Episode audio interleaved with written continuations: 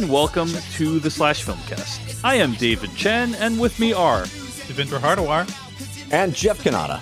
Welcome to the show, everyone. Tonight on the podcast, we got some brief film news we're going to be discussing before moving on into some what we've been watching. We got some weekly plugs for you, and then we are going to get into our latest full length feature review of I'm Thinking of Ending Things, the newest film by writer director Charlie Kaufman. Yeah. Uh, so, the uplifting, cheerful movie we all need today. That is correct. That is. I think correct. you forgot. Isn't there supposed to be an exclamation point at the end? I'm thinking of ending things. I think it's actually a question mark and exclamation. I'm thinking mm. of hmm. ending things.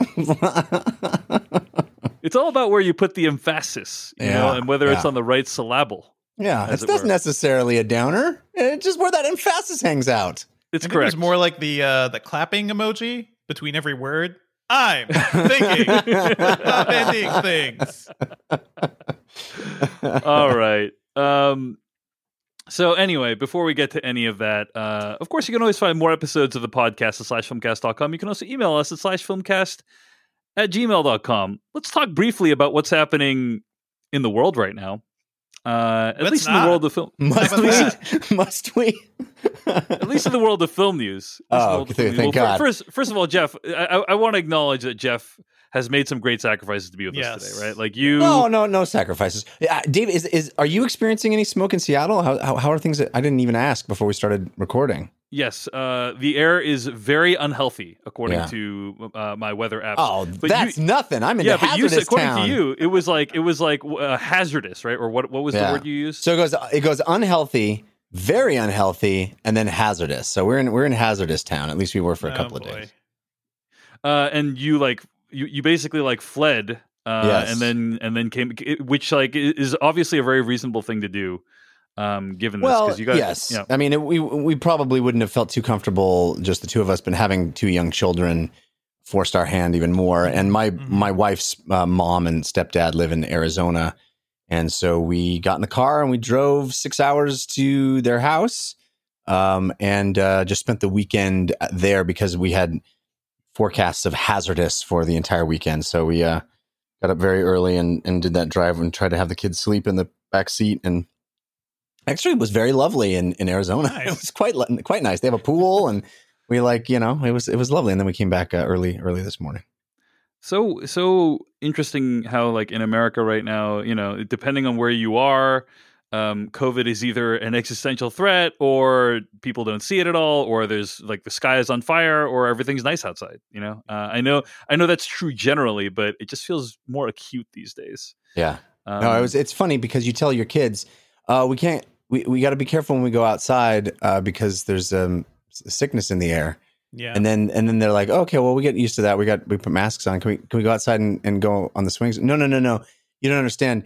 Now there's worse stuff in the air uh, that will actively hurt you, even if you don't brush up against people.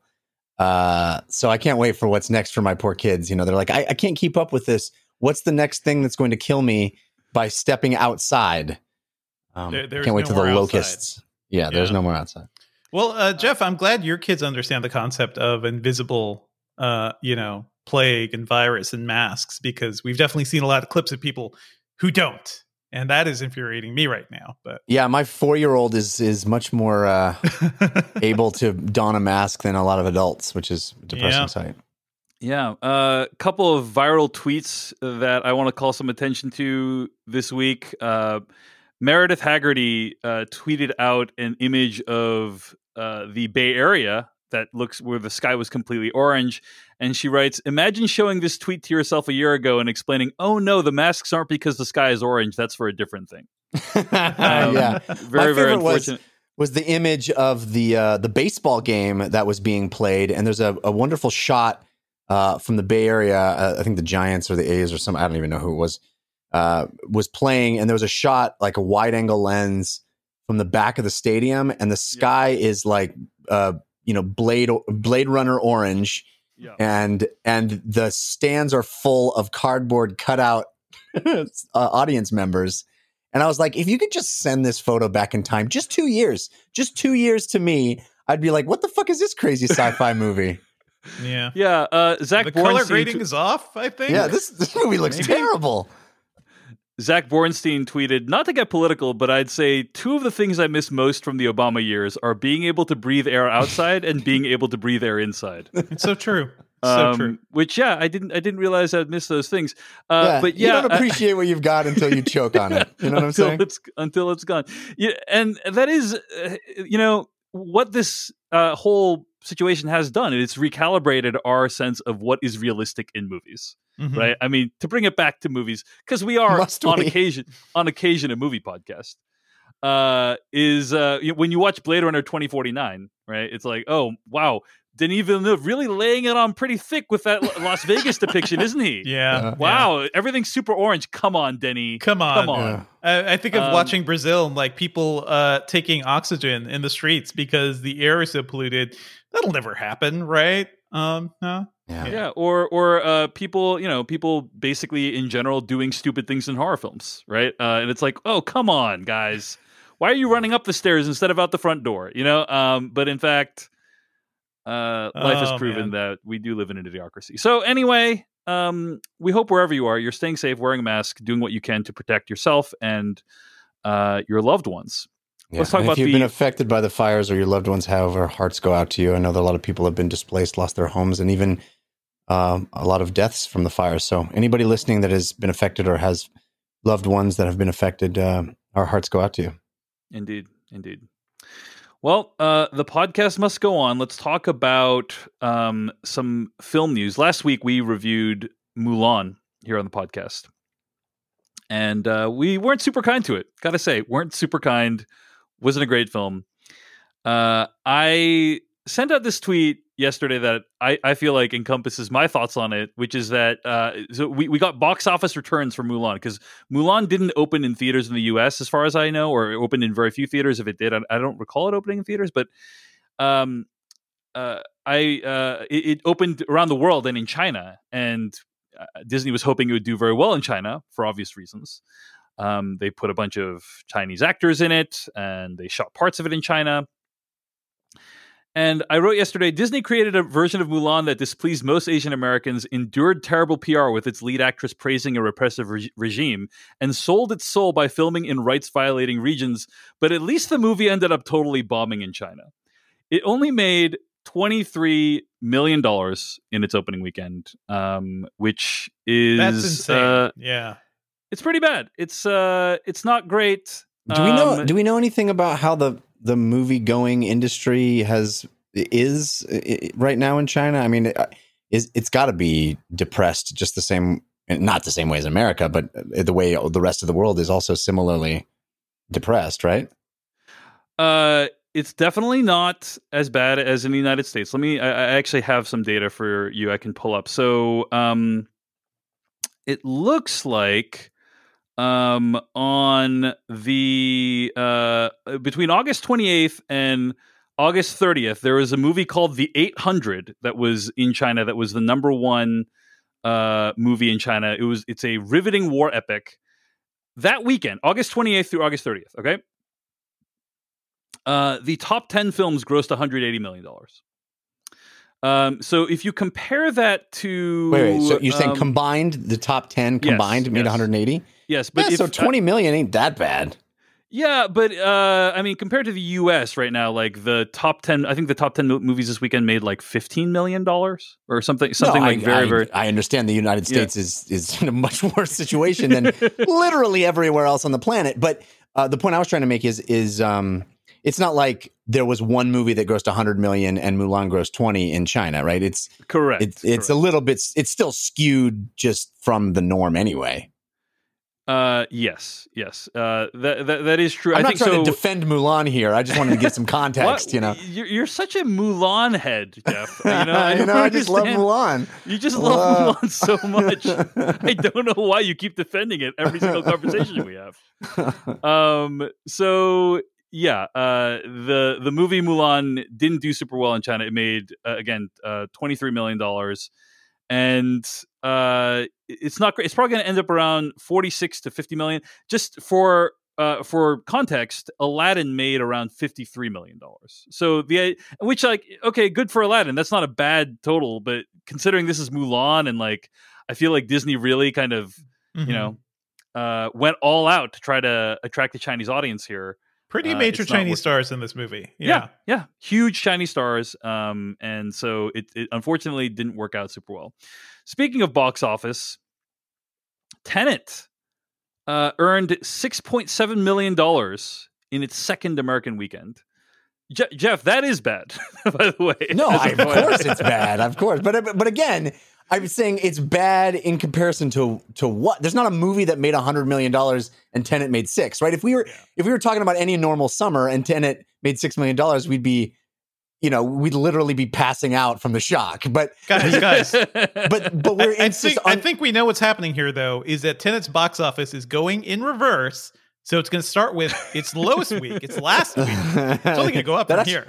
That actually might be true. Yeah, you know, there may be a there may be a version of this world where Tenet in in February 2021 makes yes. 40 million dollars in a weekend. You know, uh, it's not it's not a it's not a disaster uh, as far as I'm concerned. Like from a worldwide perspective, Tenet's probably going to end up making around you know between 300 400 million dollars, which is like not a catastrophe. Mm-hmm. Um, but the problem is that it foretells a bad next few months for the American box office office, right? Um, think of all the stuff that's happened in the last couple of weeks. You got uh, Wonder Woman was delayed again to Christmas Day. Candyman, which was originally supposed to release around Halloween, is been pushed to 2021. Um, and so yeah, Black Widow uh, is the only thing. Black Widow and um, uh, what's it called? Uh, no Time to Die are the only real tent poles that are going to be between now and Christmas. Between and they're both in November, right? They're both in November. Yeah. Uh, I don't. I, Black Widow might be in. No, October? it's November. It's, it's November. November. Okay. Yeah. Oh, yeah, you're uh, right. Uh, Black the, Widow in November. Yeah. So, so that, that's like that's like nothing. That's nothing until November, basically, in terms of tent poles, right? And yet, I, I still don't have any confidence that that is actually going to happen either. Correct. 100%. And you know who's you know who actually comes out of this whole scenario as the only smart smart move is fucking Fast and the Furious, dude. Like they they like day one, they're like, screw this, a year delay. We're not messing around. Yeah. We're not, you know, we're not dipping our feet yeah. into a. We a, may a, throw cars across skyscrapers, but we know when to put the brakes on. Okay. yeah, it's like they're the only, that's the only film franchise that was like, yeah, this is not going to turn out well for anybody. Fuck it, a year. you know. yeah.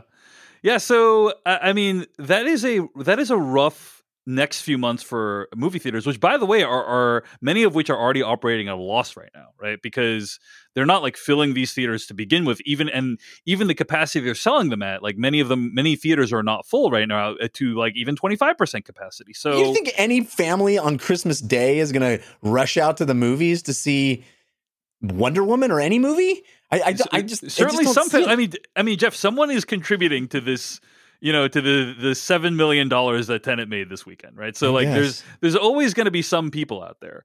Um, and maybe our movie situation will be different by then. Maybe there'll be more drive-in theaters or things like that. Like who who knows what what could happen between now and then.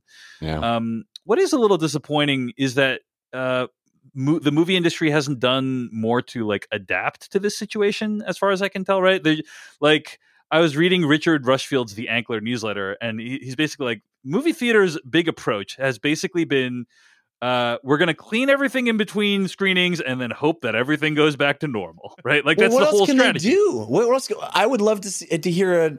I we, mean, we Disney, need air filters. Like based yeah, on what so, we need now, we need extreme guys, air filtration. Yeah. So, like, just so, trust that you guys. If if if your local theater said we have uh, super air filters, you're going to be like, okay, cool. I'm going to see Tenet. I don't think so. I think it's probably like a combination of things, though, Jeff. Help. You know, I, yeah. I, here, here's something. Let me throw out a few random things. Okay, yes, better ventilation of some kind, um, showing more movies outside. You know, or figuring mm-hmm. out a mm-hmm. way to show movies outside, which like doesn't even exist as far as I can tell. You got right those now, big parking dri- lots, guys. Like, yeah, you, got, you have uh, massive parking something. lots. You have massive parking lots for malls that aren't being super well attended. Um, They're doing that um, in my area. They're doing that literally yeah, yeah. Uh, down yeah. the block from my house. But it's I think it's drive-in stuff.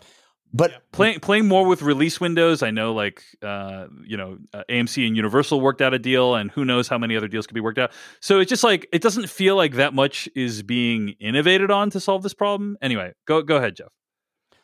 I I, I just think there. If you guys don't think there's about 400 people in rooms all around LA. Oh no, you know, definitely. Or in, uh, in Zooms, I should say, all around LA beating their heads against the wall trying to solve this problem, I think you're crazy. I don't I don't think anybody's sitting on their hands going, "Gee, I hope it gets better." I think they're they are sweating and f- freaking out because literally this entire industry is going in the toilet. No, no, so, no. I, Jeff, I don't think people aren't thinking about it. I think the way it's happening right now is like, how do we solve this situation in a way that looks safe while spending the least amount of, uh, amount of money possible because our business is bleeding?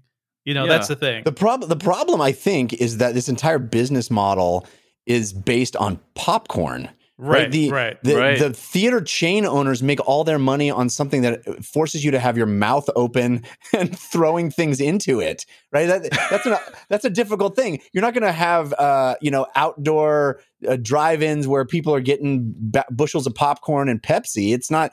That, yeah. That's the problem. Is that that's this, their this, revenue stream? It's a solvable problem, though. You buy the popcorn and you get AMC's new innovative popcorn mask, which has a flap that you could just like flip a, up real trough. quick. Yeah, it's like a feed bag horses. like horses have. Yeah, I mean, honestly, you didn't need COVID. That doesn't sound like a that. bad idea, to be yeah, honest. Yeah, we didn't have to, need to have COVID to go to go there. That could have been really fun. I think we just made the great, the best new startup.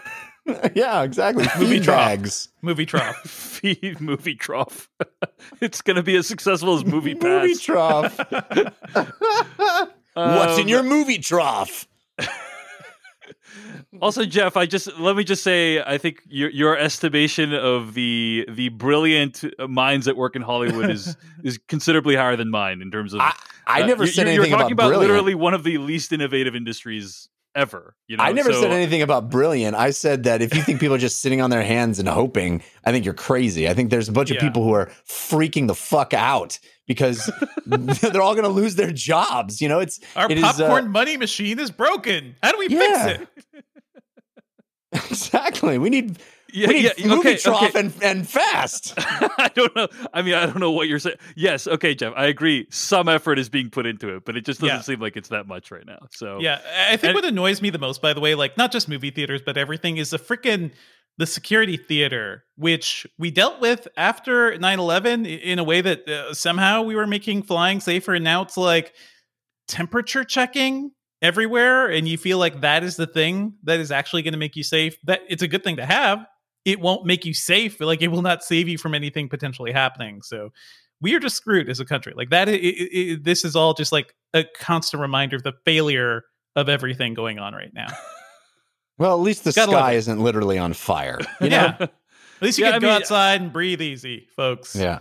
I think Ugh. what you're referring to is like the idea. I saw this uh, piece in the Atlantic about hygiene theater, right? Because the idea yes. is that like yes. all this energy is being put into cleaning off every surface, right? When we're gonna wipe the tables, folks. yeah, we're gonna wipe all the tables disease. and all the poles and all the whatever the hell that people touch. but it's like in reality, uh, the thinking has evolved to to the idea that like it's now spread via aerosolized particles, and also to your point, Devindra, um, people are asymptomatic; they can spread it even though they're asymptomatic, and so it's like mm-hmm. yeah, cleaning the, surfaces was so March 2020. You know what I'm saying, you guys?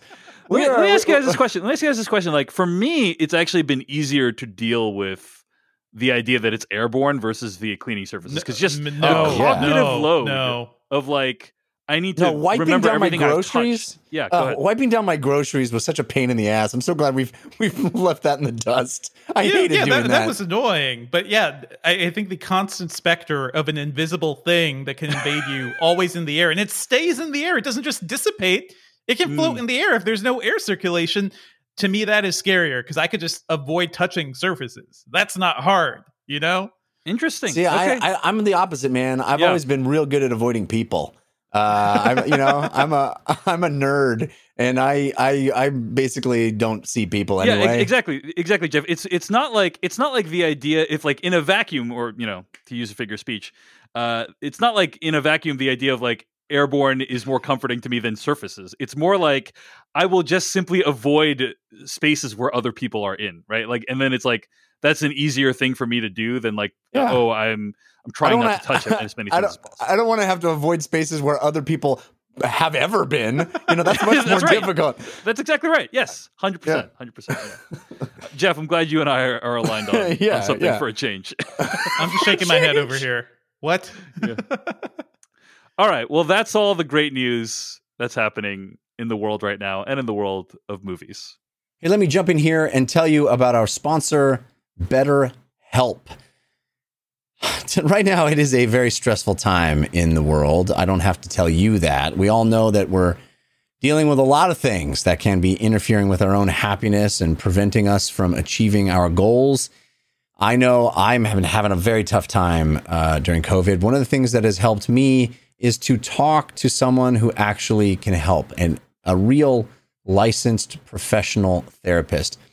BetterHelp connects you with your own licensed professional therapist. My wife's been using this for a while now and she she really likes it because you can start communicating in under 48 hours and you get professional counseling done securely online on your timetable. You don't have to go out of the house. No one wants to leave the house during quarantine anyway. And this is not a crisis line, it's not self-help. It's actual professional counseling, and there's a broad range of expertise available uh, that you can get. You don't even have to worry about it, a person being available locally because it's the internet. So you can actually browse from a much wider selection of expert counselors.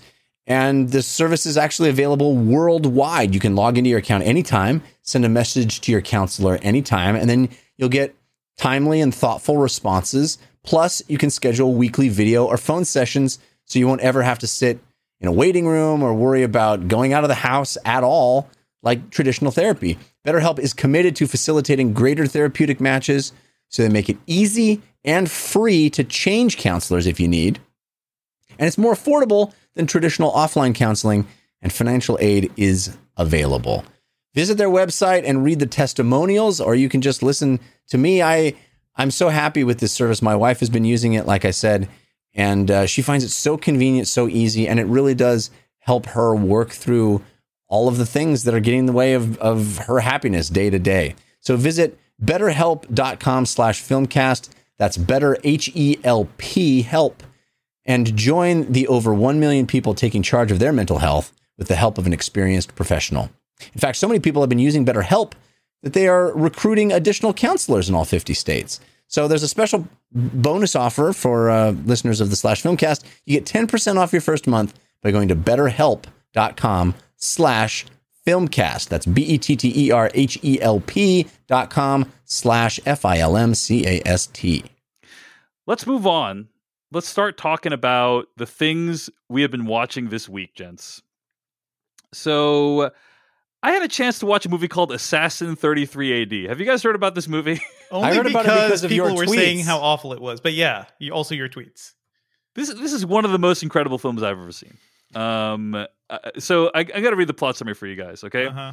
Um, while doing research, a group of young geniuses accidentally stumble upon a secret terrorist plot to create a time machine to go back in time and change history.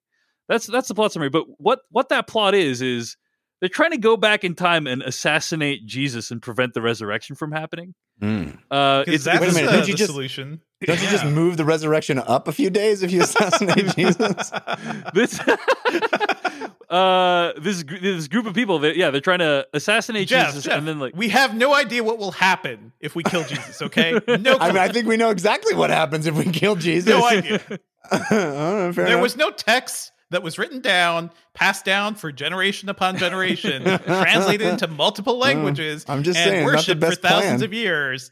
That has told us how this ends. Okay, Mm, okay, fair enough. Yeah, I just think yeah. you know uh, maybe the terrorists need to. They got they got a time machine. You got a lot of options. I'm just saying, you know. so uh, y- you know we, we usually don't like to talk about plot details too much during the these what we've been watching is because we want to like if you're going to go see the movie yourself then um you should have that surprise preserved I, i'm i'm going to just straight up tell you i'm going to give away some plot details from assassin 33 ad i'm, I'm not going to give away the ending i think this movie is really difficult to spoil but i will i'm going to like lay down some of the things that happen in this movie all right Now So- that I know the now that I know the basic uh, premise, the title is brilliant. It, it's love- amazing. It's incredible. I love every the title. component. Every component of this movie is amazing. Okay, so uh, yeah, it's about these Islamic ex- extremists that like want to go back in time and like stop the resurrection from happening. Because guys, if they Wait stop resurrection from happening, obviously, like Christians will never have become a thing. Wait, wait, wait, wait. If they're Islamic extremists, why do they believe there was a resurrection? Um, you, you know, they just they just want to stop people from thinking there was one. yeah, Jeff, yeah, yeah. you know. So Stop the story altogether. So anyway, uh, I'll just say in the first like 20, 30 minutes, this security squad uh, that works for this time travel company goes back in time and uh, to the Garden of Gethsemane, which is like I think like the night before the crucifixion, and just like straight up execute all the disciples. They just like open fire on all the disciples, just killing everyone. And the head of the security squad is really, really angry at God because his family died in a tragic car accident. Um, so he is so angry at God, he finally has a chance to take out his anger on God, takes out a a, we- a gun and just straight up executes Jesus Christ in the head, like shoots him in the head, and you says, know, "South Park did it first, right?" Yeah, and he's like, ba- he says, "Bag him, bag him." After he after he kills Jesus Christ, him being Lord Jesus Christ, our, our God and Savior. Um, and the movie gets even more wild from that point, um, because there's like even more time traveling that happens to try to stop that guy and then like people time travel to stop the people that are trying to stop that guy you know all this stuff uh, it, it's like almost like primer level yeah. in its this terms is everything like, you love dave. This is yes. the oh yes. Yeah. It's incredible. It's incredible. Um the, and is it, uh, is it is it a little weird that oh i don't know god doesn't step in to do anything about it. Oh, oh, but if you if you watch this if you watch this movie, you learn lots of important lessons about about Jesus mm. and God, though. And and why would he allow something like this to happen? This movie's going to make you think about that stuff. Mm. Um. So okay, this movie is on Prime Video right now, so you can just actually watch it for free. I love the and idea I, that if you change the timeline enough, instead of everyone wearing little crosses around their necks, they all w- wear little guy pointing a pistol at Jesus's head around their necks. yeah, right? yeah. Uh, I mean, th- this movie has to create an entire theory of time travel and like when you do time tra- time travel, like how it does it impact the timeline, all that stuff like that. Um, I, I do think that, so. It is a faith based movie, right? Obviously, oh. it's it's, it's mm. made by like people. I could who, not have guessed. Yeah, could it's not. made by like uh, my sense is made by like Christians. Um, Kirk Cameron. Who, Kirk Cameron as as assassinated Jesus. Kirk Cameron is not in the movie, but my sense is that like you know it, it's, it's kind of of that ilk. He'd be a pretty good Jesus, ilk, yeah, right, yeah, yeah. Um, and I, what what's extraordinary about this film is, I mean, I do think it's so bad it's good, but it's extremely earnest, and that's what makes a movie special like this because there's there's movies out there that people create that are like trying to be bad, right? Sharknado, like the Sharknado movies, exactly. Yeah. Great example. They're like, oh, we're all like in this, you know, we know we're, we're making in on the joke with you. Yeah, yeah, exactly right. Um, Assassin 33 to AD is not that movie. It is so deeply earnest. These people think they are creating a great work of art. Uh, and it is just hilariously terrible. Uh, and also extremely racist, I have to say as well. Um, and yeah, and just it, it's just just absolutely ridiculous movie. Um, mm-hmm. and yet I I can't say I didn't have a, an amazing time watching it.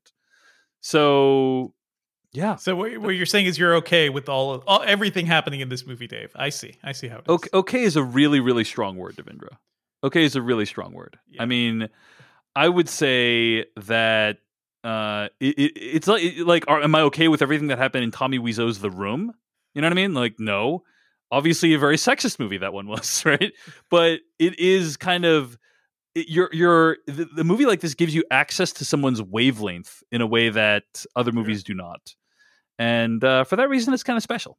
Yeah. So t- t- talk talk about wavelength. Have you guys seen the movies that have been like trending on iTunes recently? The uh, I tweeted one. It's called The Second starring yes, Ryan Phillippe, Ryan Phillippe and Casper Van Dien, the tag team duo ah. of guys who look the same, and you you may remember their faces. But uh, somebody told me to actually read the uh, the plot description of this movie. It's pretty wild. Uh, let me just read it here, yeah, because I think out. we have time for this. Yes. Secret Service agent Vic Davis, Ryan Phillippe, is on his way to pick up his estranged son Sean Jack Griffo from his college oh, I wanted campus. to be Casper Van Dien. I wanted his son to be Casper Van Dien so bad from his college campus when he finds himself in the middle of a high stakes terrorist operation. The daughter of a Supreme Court justice is the target, and this armed faction will stop at nothing to kidnap her. Vic quickly realizes that there's no one coming to rescue them and must now use his entire set of skills to save her and his son from incredibly dangerous and lethal situation. And I believe mm. this is actually about um, these terrorists wanting to end the Second Amendment. That's why it's called the Second. So wow, yeah. Wow. So Love this it. movie is one of the top films on iTunes, right, or has been for the last couple weeks. Um. So yeah, in- interesting. Interesting. Uh, they really need to do that. All they had to do is vote for Joe Biden. Am I right, guys? Am I right? Should we review this? Should we review the second on the slash film? I feel oh, like God, you're no. going to do your movie night thing with this, Dave, because yeah. uh, I I don't want to see it. Uh, but t- talking about, love, I I do love movies where people stop at nothing because yeah, sure. you know too too too many movies they stop at something, you know. Uh-huh.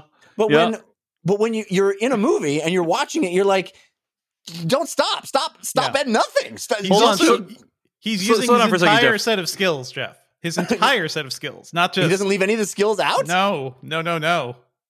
Do All you, of them. You know what? You know what? He's like, do. I can juggle. I can also juggle. do you know what wimps do, Jeff? What What do wimps stop at? Something. Something, right? Yeah, they stop at something. But yes. heroes stop at what's that? What do they stop at? They stop at nothing, Dave, because that's what I want to see. I only want to see someone who stops at nothing. Yeah. Do you think that like is there a reason that something presents a formidable force that stops some people other than the people that stop at nothing? okay. Yeah, I mean when you when you're faced with something and you're like, should I stop? There's two kinds of people that handle that, right? There's yeah, there's people, people, Who, who then say, yes, I am going to stop at that something. Yeah. And then there's the other kind of people you know what kind of people those are, Dave? They're like, I'm not looking for something to stop at. I'm looking for nothing. I will stop. But only nothing. for nothing. All right. I think All you guys we tried we did our best ourselves to review thanks, this movie. Thanks now. for yes yeah. ending that, Jeff. I appreciate it. Of course. That's what I'm here for. Um, the only thing I'm here for. Dave, when it when it comes but, to a joke, I will stop at nothing. That's uh we, we should keep using that phrase. I I just want to say, Dave, you were talking about wavelengths, and I see the wavelengths of the people making these movies. It's uh, it's terrorists stopping them from something, you know, like from the things they enjoy in life. It, I mean, all of, both of these movies, it sounds to me like metaphors for what conservatives are very terrified about. Like they're going to take yeah, our Jesus yeah. or they're going to take our guns. You know, I, I I hate to be so partisan, but it just certainly seems very uh, transparent. Like I don't think there's anything about- partisan about this movie, Jeff. The tagline is "Family comes first, and it's printed on an American flag. So, oh my god, it's sitting right there. Yeah, family comes first. Yep. What comes second? The movie's called Second, right? I mean, I, wow. I got to tell you guys about the. Are you guys going to watch this movie, Assassin Thirty Three AD? You're probably not, right? So oh God, no, Dave. No, I value okay. my time. So one of the most incredible scenes of the movie is these guys travel back in time, and one of them gets to talk to Jesus while he's in the Garden of Gethsemane, which is like the, one of the last things he did. He prayed all night. He asked God to not allow himself to be crucified. And Wait, this is this is before they bag him. The, well, uh, so I mean, they travel back, like basically they travel back in time and then Farther? prevent those guys from shooting him. Yeah, mm. yeah. It's it's a whole. It's very complicated. Yeah, yeah. it's, it's and, a Bill and Ted situation. it's a whole Bill and Ted thing when, when, picture you know Bill and Ted multiply the complexity by 10x and you have Assassin 33 AD. oh, I'm excited. And uh, so one of the guys says to so first of all he's like Jesus is speaking in you know not English at first, but then one of the guys talks English, and then Jesus does this thing where he's like you know, he, like this the face that Neo made in the Matrix when he was downloading kung fu into his brain, yeah. and Jesus like he's like he's like, oh, then he can talk English. He can speak English because he's God. Superpowers. He's God. You see, he's God. Yeah. And then this guy says, "Hey, Jesus, don't don't go out there. Don't go out there. Don't you know they're gonna like crucify? Like I watched a bootleg version of the Passion of the Christ, and they do all kinds of terrible things to you. Don't you know they're gonna like do all these terrible things? They're gonna whip you and beat you and crucify you. Like like don't go out there, man. It's it's really bad." And he's like he's like jesus basically says you know i i have to go out there and if you'd watched to the end of the movie you would know that i'll be back. What? He doesn't actually say that right? Yes. He, he says if you watch to the end of the movie to the end oh, of the, Passion, the, of the Passion of the Christ. To the end of the Passion of the Christ. So he downloaded so, the movie too. He's he, like he downloaded downloading movies. He not too? only downloaded the movie, but he made an offhanded reference to Arnold Schwarzenegger in the Terminator as well. so Jesus, in, Jesus is rad. In the universe of this movie, he has seen both Passion of the Christ and the Terminator. Wait, are you are, are we led to believe that that in that moment of downloading information of English, he he basically learns English like ET or no, like short circuit or learned English? Yes, yes. Short, short circuit uh, number 5 was alive in the same way that Jesus was alive. They like both they both like just watched a, a, bunch of I Love Lucy episodes and fucking got yeah. got English. That's how they Nobody knew Jesus was the first BitTorrent downloader. You know, Jesus is breaking the law, wow. dude. I saw that FBI warning. They're gonna come and they're gonna bag him. There's people that uh, you know, people that don't believe in Jesus, obviously, in the movie, and they need to be convinced. And one of them says to him, Hey, you know, I, I really think Jesus is real. I mean, he spoke English to me, and that hasn't even been invented yet. He's right. Yeah. He's right. It's, it's so good. true. Uh, how would it's Jesus good. know English unless he was God in this right. scenario? Yeah. And no one invented it yet. There wasn't that moment when that guy That's was high like, level logic right there. I, yeah, I discovered it's English. It's airtight. anyway, man, this movie stops at nothing. yeah, I mean, there's so many things it could stop at. You know. Yeah, something. For example, um, be, being sacrilegious, being xenophobic, you know, all these things yeah, it could stop yeah. it. It doesn't. It refuses to. Yeah.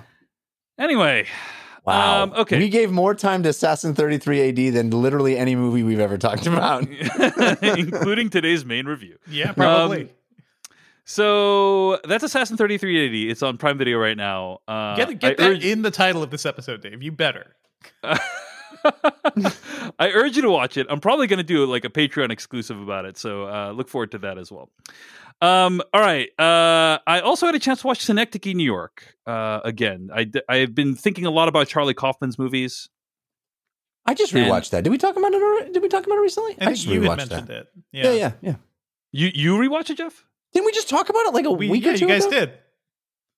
I don't. Yeah, I, don't, rewatched I it just recently. Huh. All right. Oh, you so, don't remember that? You did I, I remember conversation. I, I, remember telling you to rewatch it. I don't remember the part where you acknowledge rewatching it.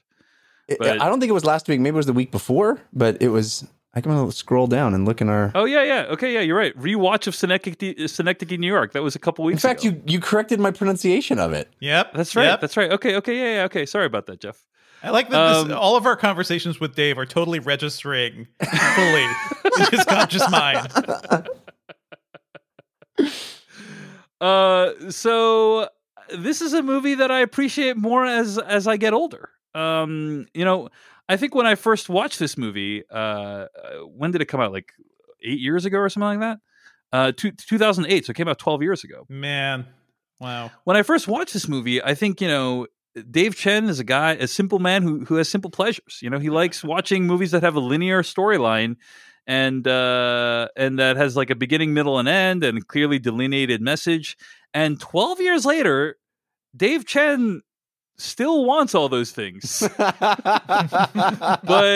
uh, he is more permissive of movies that that uh, don't take that path. And you know, I, I think I was when I watched it, I was it, it actually made me kind of angry the first time I watched Synecdoche, New York, when I because some of the plot developments happen so quickly, right? And yeah, I'm just like, yeah. this is not how this is supposed to be. Like a character, for instance, at one point says like, "My dad just died," and then like it's like we barely even know who that character's dad is, and like, and he starts crying, and it's like, why are you? What is what the f is this movie? Like, and if you try to experience this as like a, a regular kind of linearly told film, you'll have a bad time. But if you consider that it is like a very dreamlike reflection on the nature of creating art and of um, of aging and dying and of what it means to live in the world with other people who are also aging and dying whose stories mo- most of us will never understand uh, I actually think it's a beautiful work of art, and it's probably a movie I'm going to keep coming back to, uh, you know, every now and then, um,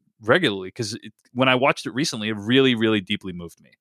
So it's interesting. I, I, oh, go ahead. You know, yeah, uh, the only thing I'll just say is, uh, if you look online for explanations of what the hell is happening in Synecdoche, New York, like if you Google like Synecdoche, Synecdoche New York explained, um, some of the top videos well one, actually literally the first video when you google synecdoche new york explained is a video i made uh, in 2014 with Amy Nicholson explaining the video. But I actually, eh, so I'll just say when I went back to try to figure out like what was happening, I found my old video. I'm like, I really enjoyed making that video and I'm proud of it. But I'm like, I wanted something that was even a deeper dive into into the movie than that, than what I made. And um, the YouTube channel Your Movie Sucks actually has done a five part uh i guess five times 20 minutes is like what a hundred a 100 minute deep dive into synecdoche new york that i watched the entire thing this last week. And it's very very good. It it dives into like every single scene deconstructs every single scene i would strongly recommend the yourmoviesucks.org uh deconstruction of synecdoche new york. Anyway sorry jeff. Um no not at all. I was jumping in. I um it's interesting. I mean we did talk about this recently but i I will say that the difference between Jeff now and Jeff 12 years ago watching this movie, I think, is that me 20 me, me 12 years ago, I wanted more of the sort of last third of the movie. I wanted that to be the whole movie, the this like drive to create and this feeling of uh, this pursuing truth at any cost and this frustration of how do I recreate a moment that's honest and how do I make art and this that sort of frustration I think resonated 12 years ago to me much more and now watching it I relate much more to the first third before we even get into any of that where he's like I'm a middle-aged person. I, I have this family. I don't know what I'm, who I am. I don't know what's going on. It's like all of that stuff somehow now makes way more sense as a father and a, and a husband that I was not 12 years ago. It's uh, it's interesting that I wish the movie in both in both instances I'm kind of you know dissatisfied with the movie on a certain level but you keep finding new ways to be unhappy with it yes but it is it, it is uh, it is flip-flopped as to which parts i wish were more fleshed out and more solid. But it, it's it's not my favorite of his movies but it is a, an, an interesting film for sure. Yeah, I mean, I think that because it's so dreamlike, it, it, opens itself up to so many different interpretations, which you can read. You can read into the film in different ways as your life goes on, and I think we're going to talk about that later on with his newest film as well. So, anyway, uh, those are my thoughts on Synecdoche, New York. Uh, I bought it on digital, and I would suggest you do the same. I think it's a really challenging piece of art, well worth checking out. Hey, let me jump in here and tell you about our new sponsor and actually start with a question. When was the last time that you got rewarded for brushing your teeth? Ah, well, with my toothbrush, the new Quip Smart Electric Toothbrush Good habits can earn you great perks like free products, gift cards, and more. What? How does that work? Well, let me tell you. The brand new Smart Brush for adults and kids connects to the Quip app with Bluetooth and then tracks how well you brush. You get tips and coaching to improve your oral hygiene habits, and you earn points for daily brushing and bonus points for completing challenges like streaks. It's really cool. It gamifies oral hygiene. And then you take those points and you redeem them for rewards like free products, gift cards, and discounts, both from Quip and from their partners. And even if you already have a Quip, like I did, we have three Quips in my house, you can upgrade it with a smart motor and keep the features you know and love the sensitive sonic vibrations, the two minute timer with 30 second pulses for guided clean, all those things I love. The, the uh, slim, lightweight, and sleek no wires or bulky chargers. That design that the that the Quip has that I like so much, all of that stays intact with the new Smart Brush and Smart Motor. Plus, you have that complete routine where you can get your subscription, your your every 3 months getting your new toothpaste, mint or watermelon.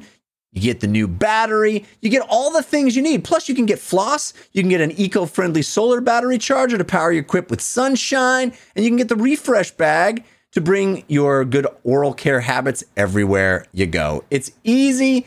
It's fun. It's gamified. This is really cool. So start getting rewards for brushing your teeth today. Go to getquip.com slash filmcast right now to get your first refill free. That's your first refill free at getquip.com slash filmcast. spelled G E T Q U I P dot com slash the word filmcast, F I L M C A S T. Quip. Better oral health made simple and rewarding. Devindra Hardawar, what have you been watching this week? Oh, I finally got to check out Star Trek Lower Decks, which is a lot of fun. It's the animated series on CBS All Access that is about, um, yeah, the, the characters we never hear about. You know, the people who aren't on the bridge, the people who, who don't have the major plot lines, and um, it is, it feels like Rick and Morty meets Star Trek in in kind of the best way and not like in a oh we've seen this before kind of way. Like it's genuinely funny. I like the core characters. Um i'm not the biggest star trek fan but i can get a lot of these references. Like it's very accessible well i still think also being very deep and making a lot of references that star trek fans do enjoy because my wife is a trekkie and she's been pointing out a lot of things to me too so it is it's fun and enjoyable in a way that um certainly picard wasn't and I still have not finished that that show. No, I probably will at some point, just because I feel like I kind of owe it to, uh, I, I, don't know, to the franchise. But uh, I really like Discovery, and Discovery is doing like fun, weird things for Star Trek.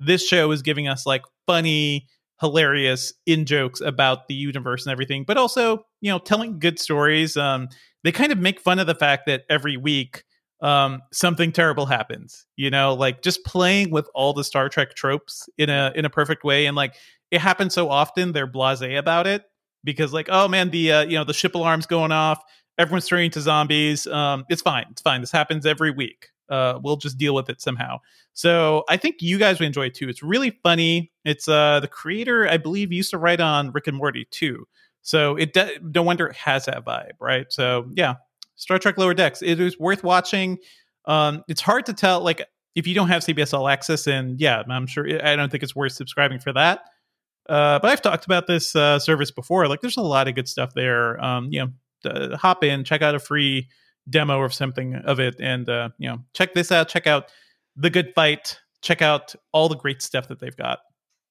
I uh, I've enjoyed Star Trek Lower Decks. I've actually been keeping up with it. Like I watch it every week. Mm-hmm. Um, mm-hmm and uh, overall, I find it it's very enjoyable. It's it's most enjoyable if you spend a lot of time watching Star Trek in your life, sure. right? Because there's just so many references, and they kind of like deconstruct Star Trek in in, in very smart and funny ways.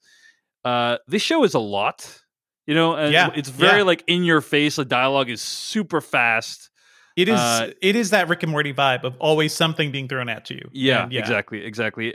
You, you know what I miss, Devindra? You know what I miss? Old school Star Trek where it was literally like monster of the week, planet of the week, where like you're just encounter they're encountering some weird thing that serves as a metaphor for some other thing on planet Earth. Yeah, and it, they, it sounds like you, it. sir, should be watching the Seth MacFarlane show because that's literally what it is. The Orville, right? Yeah, yeah, I, yeah. I, yeah. I mean, th- it, start, it started out thing. being kind of a spoof on Star Trek, and then he literally just like just gonna do Star Trek. so the Orville is original series, basically.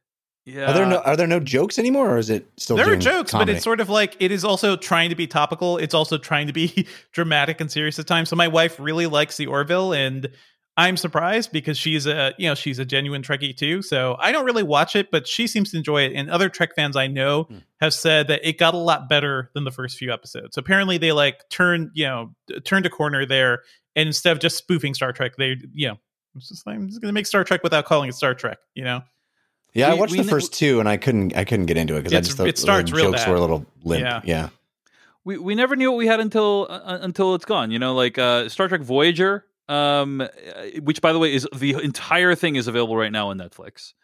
And uh, I watched a video by Renegade Cut recently that just was like running through the highlights of Star Trek Voyager, and I was watching this YouTube video. I'm like, oh man, Star Trek Voyager was pretty good sometimes. You know what I mean? And it's like, but but it, Star Trek Voyager is not cool. You know, it's not what the kids are into today.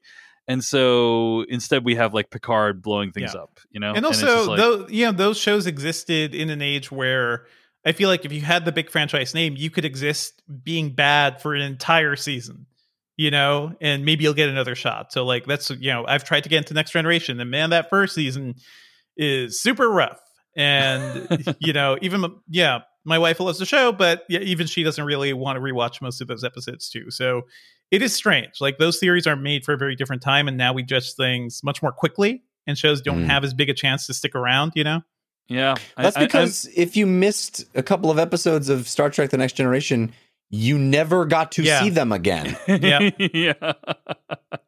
You know, you either tuned in at eight o'clock on Thursday or you didn't ever. You know, there's no, there's no, there was no. You maybe, maybe during the summer when there were reruns, you caught the episode you missed, yeah, but yeah. only by pure happenstance. Yeah, you know. I feel yeah. like by the midnight, like once they passed, was it season five or whenever they like crested the 100 episode thing for syndication, like it did start popping up everywhere. But yeah, that was That's still. I was watching it. I was watching it, you know, week to week, and like, yeah, yeah. It's it's so freaking hard to even fathom how that was, you know? Like you guys, you guys remember gather- like videotaping, like setting up your VCR to videotape yes. those, man. Yeah, just all Kids gathering around. never understand.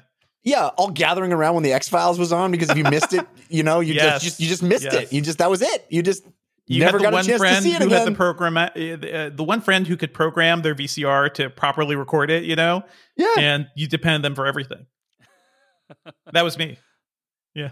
Well, that's uh, Star Trek Lower Decks. It's airing right now on CBS All Access. Devindra, what else have you been watching? Also, I checked out Teenage Bounty Hunters, which is a show that is a ton of fun. Surprisingly enough, this is a show about two 16 year old girls who kind of inadvertently um, start bounty hunting in Georgia. It is as very, you do. As you, as you do. As you do. It is very much, um, it is like Buffy the Vampire Slayer it, it, gives me the Buffy the Vampire Slayer vibe, except without the supernatural stuff and more like the Veronica Mars stuff, where it's girls, um, you know, solving mysteries as teenagers. But uh, it's also set in Georgia, and like most other things shot here, it's not pretending to be like fuck all everywhere else. So it, it is kind of funny to see the series actually set here, people going to places here and doing things. It's a fun show. It's a really well written show. It's also a show that's kind of interesting. Um, just from a cultural perspective, because it really does do the southern fried comfort kind of thing. Like it's very southern, but also southern in the way that you know people will nicely tell you to fuck off, which is kind of funny too. Like uh, the two characters are church going girls, even though one is rebellious a bit. They both still like work within the basic confines of their lives. Uh, you know, they live in a big fancy house. They go to a country club and they address all the you know the fact that they're living this crazy wealthy life while a lot of people around them don't. Um it is yeah it, it's not like a particularly deep show but i really like these characters and it's a lot of fun. It is a sort of show i do miss of just like yeah the adventures a week. If something crazy happens how the girls gonna get out of this situation? I don't know. Um it is more fun than i think the title would uh, make you expect and i think it, it is sort of like it is being ironic a little about that, the way Buffy the Vampire Slayer was, because you hear the title Buffy the Vampire Slayer, you're like, what? What? That's How? outrageous. That's outrageous. Yeah. What is this blonde girl going to do to fight vampires? And then, like, they turn that trope into something remarkable. I don't think the show's on that level, but it is a lot of fun. So if you're looking for a good Netflix uh, comedy, you know, uh, actiony type thing, I think it's worth watching. It's also, um, you know, these two girls who are still very religious in trying to be good, but also like being sexually active and trying to figure out ways to make that work within their lives. So I think it's very real in a lot of respects because uh, it seems like that's something a lot of people have to deal with today too. So yeah, so uh, Teenage Bounty Hunters, it's fun. And it's streaming right now on Netflix. Jeff yeah. Cannata, what have you been watching recently? Well, uh, you know, n- nothing too new that we haven't talked about before, but I, I find myself uh, constantly enjoying the half an hour sort of uh what's the what's the you know like the the glass of port after the dinner? What's that called? You know your nightcap? Yeah you're winding down and you just want something that just is light and breezy and get, makes you smile and and i just i want that now more than ever. Uh, i'll finish uh, doing a podcast. I'll finish doing something late at night. My wife will already be in bed and i'll just want to pop something on that it's just going to give me a giggle. I've been doing a lot of uh, what they do in the shadows. Uh, if it, that fits so well into that, I've been kind of catching up on that show. And I've also been enjoying Norsemen, which is, I think, a show that Devindra brought up a, a while back. No, no, um, I didn't bring up this one. I brought up the one where people are being brought back from the past into uh, into oh. the modern world. Yeah. So neither Before, of you guys I brought up Beforeigners. I have not seen this. No. Oh boy. Oh good. Well, I'll get to recommend it because I think the show is delightful. Uh, I really like Norsemen. It's so fun, and it's basically um, it's basically what if like what if what if Game of Thrones and uh I don't know, uh Parks and Rec had a baby. you know, it's basically like uh it's you know, it's not fantasy per se, but it is in that, you know, it's north north uh excuse me, Norse um Vikings and stuff. So it's swords, it's axes, it's uh period, but it's very self-aware, very anachronistic. The characters speak in a very colloquial, uh, modern way, and the the jo- it's it's a straight up comedy, but set in that milieu, and it is so wry. It's so uh, uh, dry. I mean, all of the jokes are very very dry. No laugh track. It's all you know, shot outdoors on on locations, and uh, it's it's really fun. It, it fi- I find myself um you know rooting for the, the most despicable people. It's it's it's really fun. They find they mine humor uh from violence and and uh you know that kind of game of thrones-esque you know like harsh reality of of that fantasy setting um but they're playing it for gags right and and they have these characters that speak in very modern ways and don't fit in and I, I really really enjoy the show. It's called Norsemen. I think there's several seasons. I've I'm basically at the end of the first myself, and uh, I think I'll continue with it, watching it, you know, one episode at a time here and there, not you know, not binging it, but it uh, provides a lot of, uh, I think, a, a unique com- comedy. It's not like anything else out there, but it's fun. This is on Netflix, right? Correct. So, yeah. yeah. I think Norsemen? it's actually a, uh, a an international show that they brought over. I think it was actually yeah um, yeah yeah. Uh, well, that is Norsemen, and it's streaming right now on Netflix. Uh, all right, let us thank the people who donated to the podcast this week. We want to thank new subscribers at the rate of a couple dollars a month: Mia Nunnally, Josh Weinhold, and Justin Cassinator. Cassinator. Uh, and also new donors Stephen Theus, Matthew Wagner, uh, and Doug Cornelius. We also got a few donations with uh, notes as well. Um, this one comes in from Jacob from Mississippi, who writes uh, I wanted to make a donation on behalf of Dave. I would like this money to go towards Dave not watching Firefly. Have I read this one already? Wow. I don't think so. You have uh, not, no, okay. but uh, at some point, yeah. we do have to tabulate the amount of money that has gone into making you watch Firefly. And for you not to, somebody has to donate more than that. That's yeah, how this works. That's, yeah. that's right. Yeah. Yeah. Uh, anyway, Jacob writes I too have been endlessly harassed and pressured into watching this show by friends and have only made it through the first episode. I'm not saying it's a bad show, but somebody has to stick up for the procrastinators. Hopefully, this donation counteracts at least one of the many that are trying to force you to watch it. I'd also like to say thank you for this wonderful show that seems to get better and better with each episode as you guys slowly lose your minds. You guys mean so much to me. I really feel like you guys are my friends. Uh, I get to have a very one sided conversation with once a week. I started listening to you guys when I was a young, ignorant 15 year old working at Chick fil A, thinking that getting a movie made was as easy as emailing my script adaptation of the book All the Wrong Questions to Lemony Snicket's publicist. And now I'm starting my very real grown up life making music videos with my lovely girlfriend slash soon to be fiance and preparing our new baby on the way. You three have inspired me to grow a lot and have really impacted me throughout the years, continuously inspiring me to pursue things I never thought I would do, such as filmmaking and podcasting, even if it's just to watch Men in Black too many times. Thank you for doing your part in bringing joy into the world, especially now. I wish you guys the best.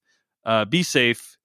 Uh, P.S. Jeff, Jeff, you'll take it back for giving us so much flack. So rewatch the movie. That's cool, fun, and groovy. The masterpiece Men in Black. Sorry, I'm bad at limericks.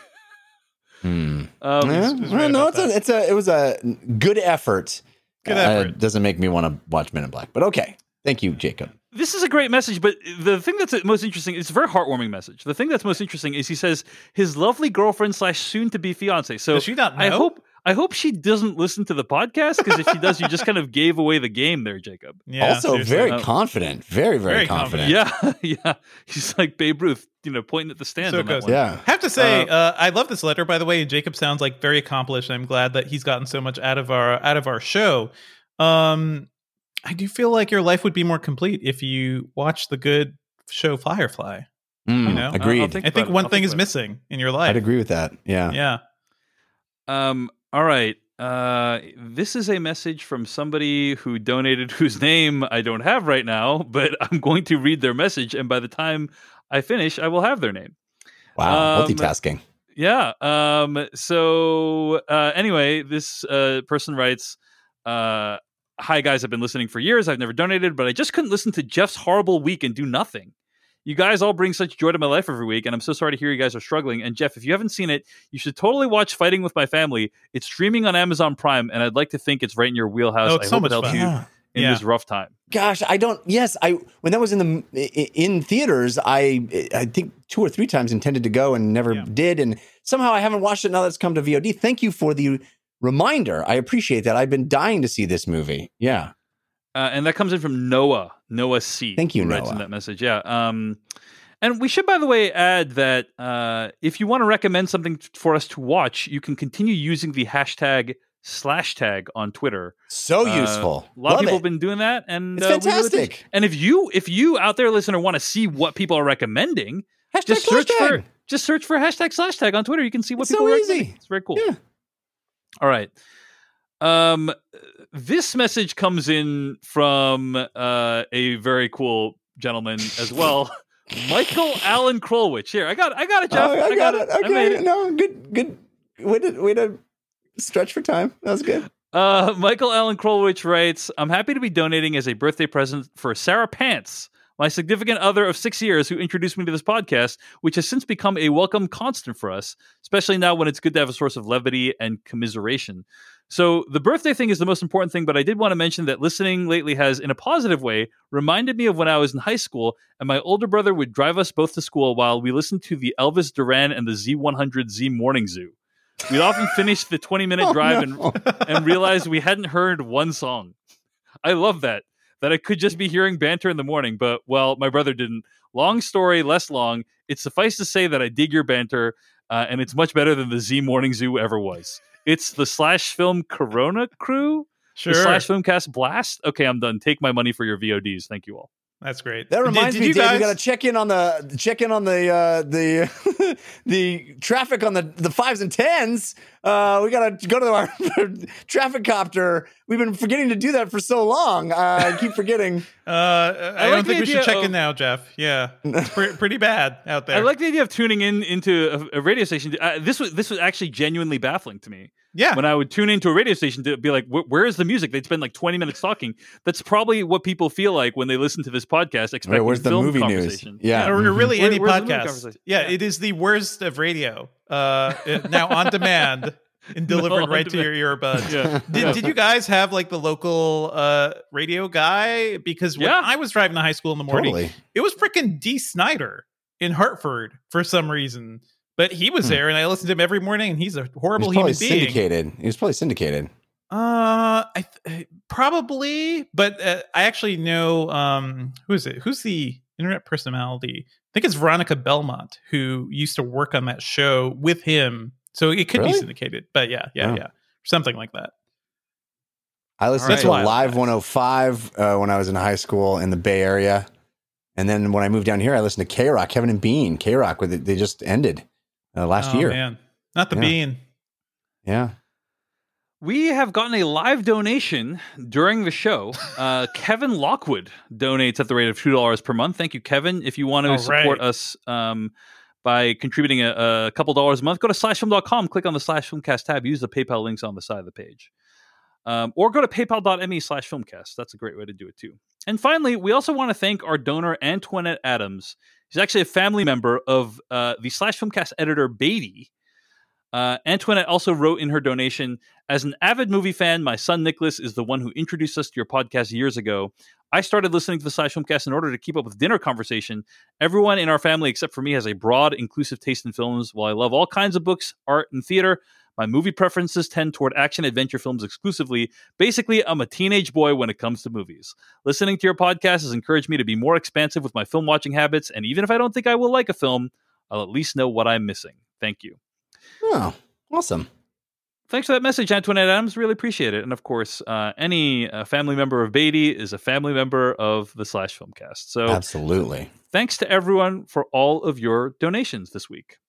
It's time for me to thank our sponsor, which is Lightstream. Lightstream can help you erase your credit card bills. Uh, one of the things I'm most happy about with my life these days is that I have zero credit card debt. I pay off my credit cards every single month. And honestly, it does wonders for my well being. And a credit card consolidation loan from Lightstream can help you mark your bills paid in full. Lightstream believes that people with good credit deserve a better loan experience, and that's exactly what they deliver. Quickly roll balances from multiple credit cards into one single monthly loan payment. Lightstream's credit card consolidation loans have rates from just 5.95% APR with autopay, and there are absolutely no fees, no fees at all. And just for listeners of this show, apply now to get an additional interest rate discount to save even more. The only way to get this discount is to go to lightstream.com slash filmcast. That's lightstream.com slash the word filmcast for an additional discount. L-I-G-H-T-S-T-R-E-A-M dot com slash filmcast.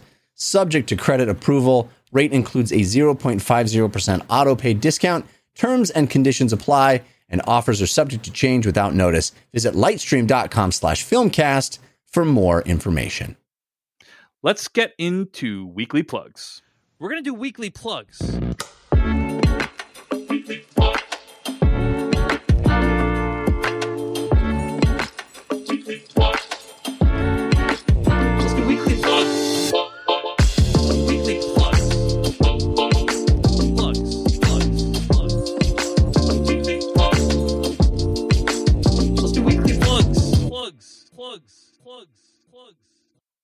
Thanks to Noah Ross for that music. All right, weekly plugs is when we plug something that we've been working on or something we want to recommend that someone else has been working on.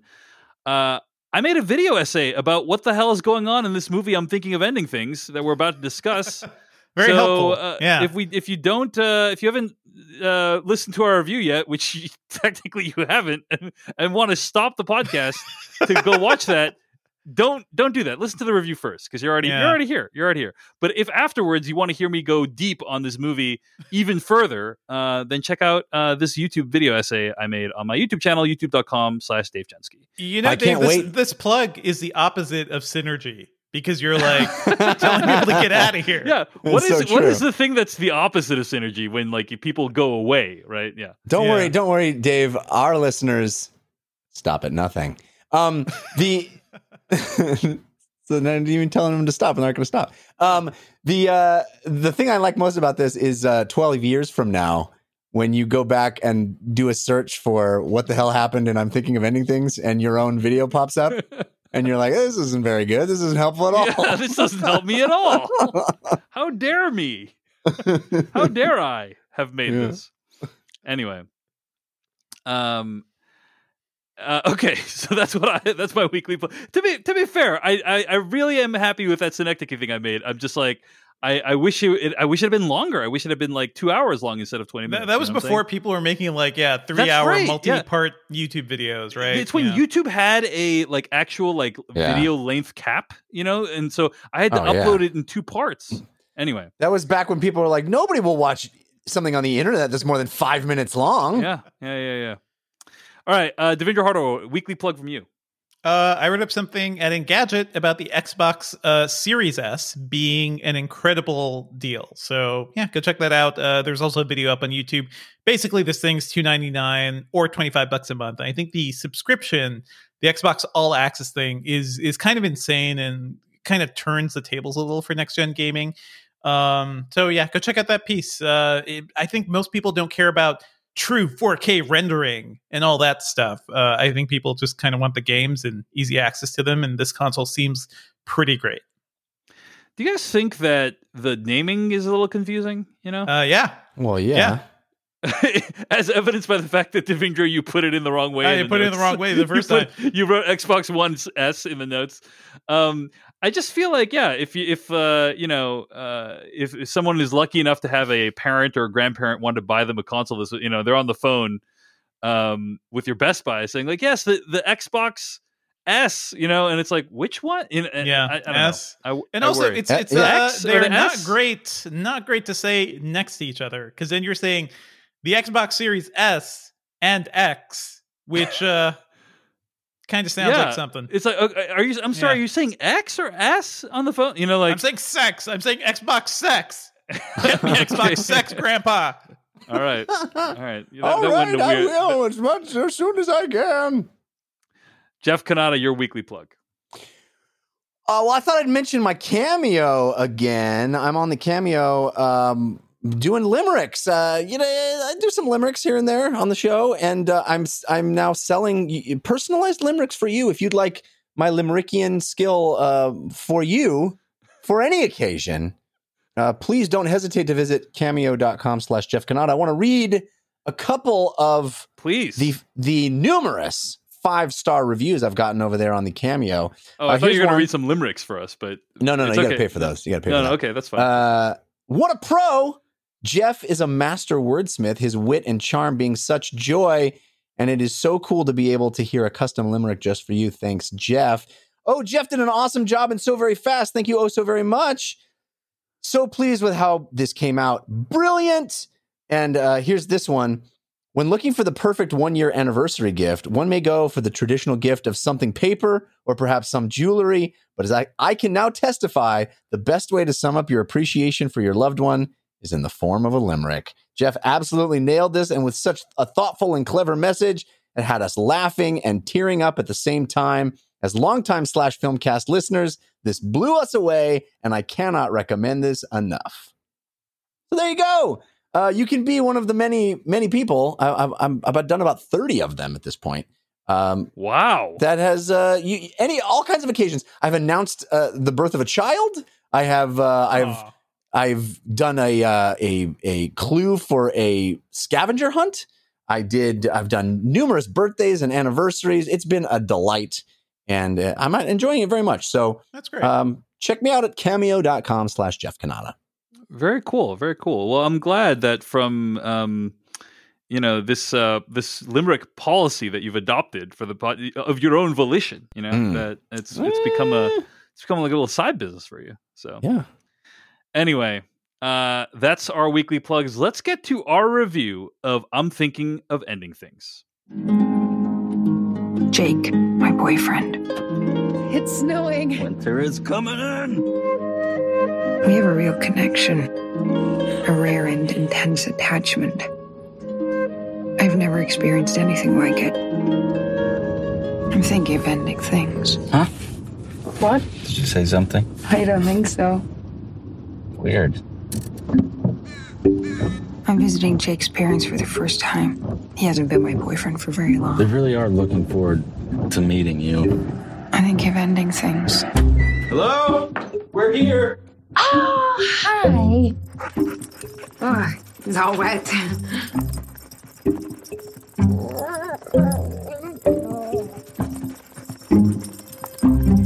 Here they come. Jake has told us so much about you. He's told me so much about both of you, too. And you came anyway? Jake tells me you're studying quantum psychics. Mm, physics. Really? But there's just something profoundly wrong here. Are you okay? That was from the trailer for Charlie Kaufman's new film, I'm Thinking of Ending Things. I'm going to read the plot summary from IMDb. Full of misgivings, a young woman travels with her new boyfriend to the, his parents' secluded farm. Upon arriving, she comes to question everything she thought she knew about him and herself. This is Charlie Kaufman's third film that he's written and directed. Of course, he's written many other films uh, that are quite beloved by uh, people on this podcast. I'm thinking of films like Eternal Sunshine of the Spotless Mind, adaptation being John Malkovich, a brilliant mind. Um, but obviously, as we've already discussed, um, his, his, track record with his films uh, ha- has been more hit or miss when it comes to mass appeal. Right, I would argue that when you think of like Synecdoche, New York, um, Anomalisa, and this movie, not super accessible films in my opinion. Um, but I don't know. Who knows? Maybe I'm I'm uh, misestimating. I'm, I'm not entirely certain that he he really cares about whether yeah, they're accessible I don't, I don't think not. he gives. A, I don't think he gives a shit. Yeah. For sure, for sure. Um, so all that said, Devindra Hardawar curious what you thought of. I'm thinking of ending things. And and actually, b- before we even get to Devindra, I'll just say like. Um, it's very hard to talk about this movie without talking about spoilers, but also at the same time, it's hard to spoil this movie because yeah it's it, one thing you can say about Charlie Kaufman's movies. I think is that they defy, other than Anomalisa, maybe I think they defy the idea of spoilers because um, they're really about like the ex- the emotional experience of watching them versus For sure, for sure. like any plot things that occur. But, But we'll I- I try to feel like give we- brief thoughts. Yeah, yeah, and then we can avoid talking about because there, there's some details from the book I think that clarify things that the movie Yep. does not. Yeah, Yeah, so we'll talk about brief impressions, and then maybe we can start by talking about our first time watching this film, right? And like before we read anything about it, just like the initial lived experience of watching it for the first time. Devindra Hardawar, your thoughts? um, I, I would say the title is very apt because I, I really was wanting to give up on quite a few things while watching this movie. Like You- I you was gonna, questioning. You were going to stop at something? You were yeah, stop at I was going to stop at something. when you, No. when it said I'm thinking of ending things, I was thinking of ending my streaming session. yeah. Am Yeah, I right, no. folks? Your but no, streaming I, I, I was certainly thinking about the life choices that got me to a place where I had to sit through this movie because I found it torture. I found Wow. it interminably just like dull and relentless in a way. Like, here's the thing I don't. I'm not the biggest Charlie Kaufman fan. I think Anomalisa was also. I I think I hated that movie honestly. Like when you get down to it, um, I like his stuff when he is collaborating and working with other people. Maybe I just like the Spike Jonze stuff because, uh, yeah, freaking, um, yeah, being John Malkovich. I just rewatched that. That movie is still good. You know, that movie. Certain things don't quite work anymore. I think John Cusack is even more. Seems more of a garbage monster in that movie now than he even did like back at the time. Um, but it still works overall as a film for me. Um, Eternal Sunshine, you know that that's a beautiful movie that I will keep with me forever. I think he works best when he is working with another creative force, and I know that's not what he really wanted to do. I, uh, you know, I've read enough about this guy to know he's wanted to do his thing. He's wanted to be a director for a while. He's wanted to like control his own vision, and I think Synecdoche was the best realization of that. I feel like that movie is his masterpiece so far. It really brings together all the themes and things he's been thinking about and his like navel gaziness just works there for me. I really enjoy that movie and it took me a couple viewings to get to it. Um, but I never outright hated it. I always felt like it was hard to penetrate, but there was something there that's worth working towards. I didn't feel that while watching this movie. Like, and I really wanted to give it a shot because I've heard some good things from people. I really like the cast. Uh, Jesse Plemons, like in a really great media role here, where he is just kind of um, inscrutable. Like you do not know what's going on with this guy. I really like Jessie Buckley as um, the girlfriend character who doesn't have a name. And uh, we have yet another like great performance from Toni Collette as crazy mom. And you know, it- th- this really do, goes up do against Do not ever like have dinner with Toni Collette on screen. So, Do you know, not let's Give that.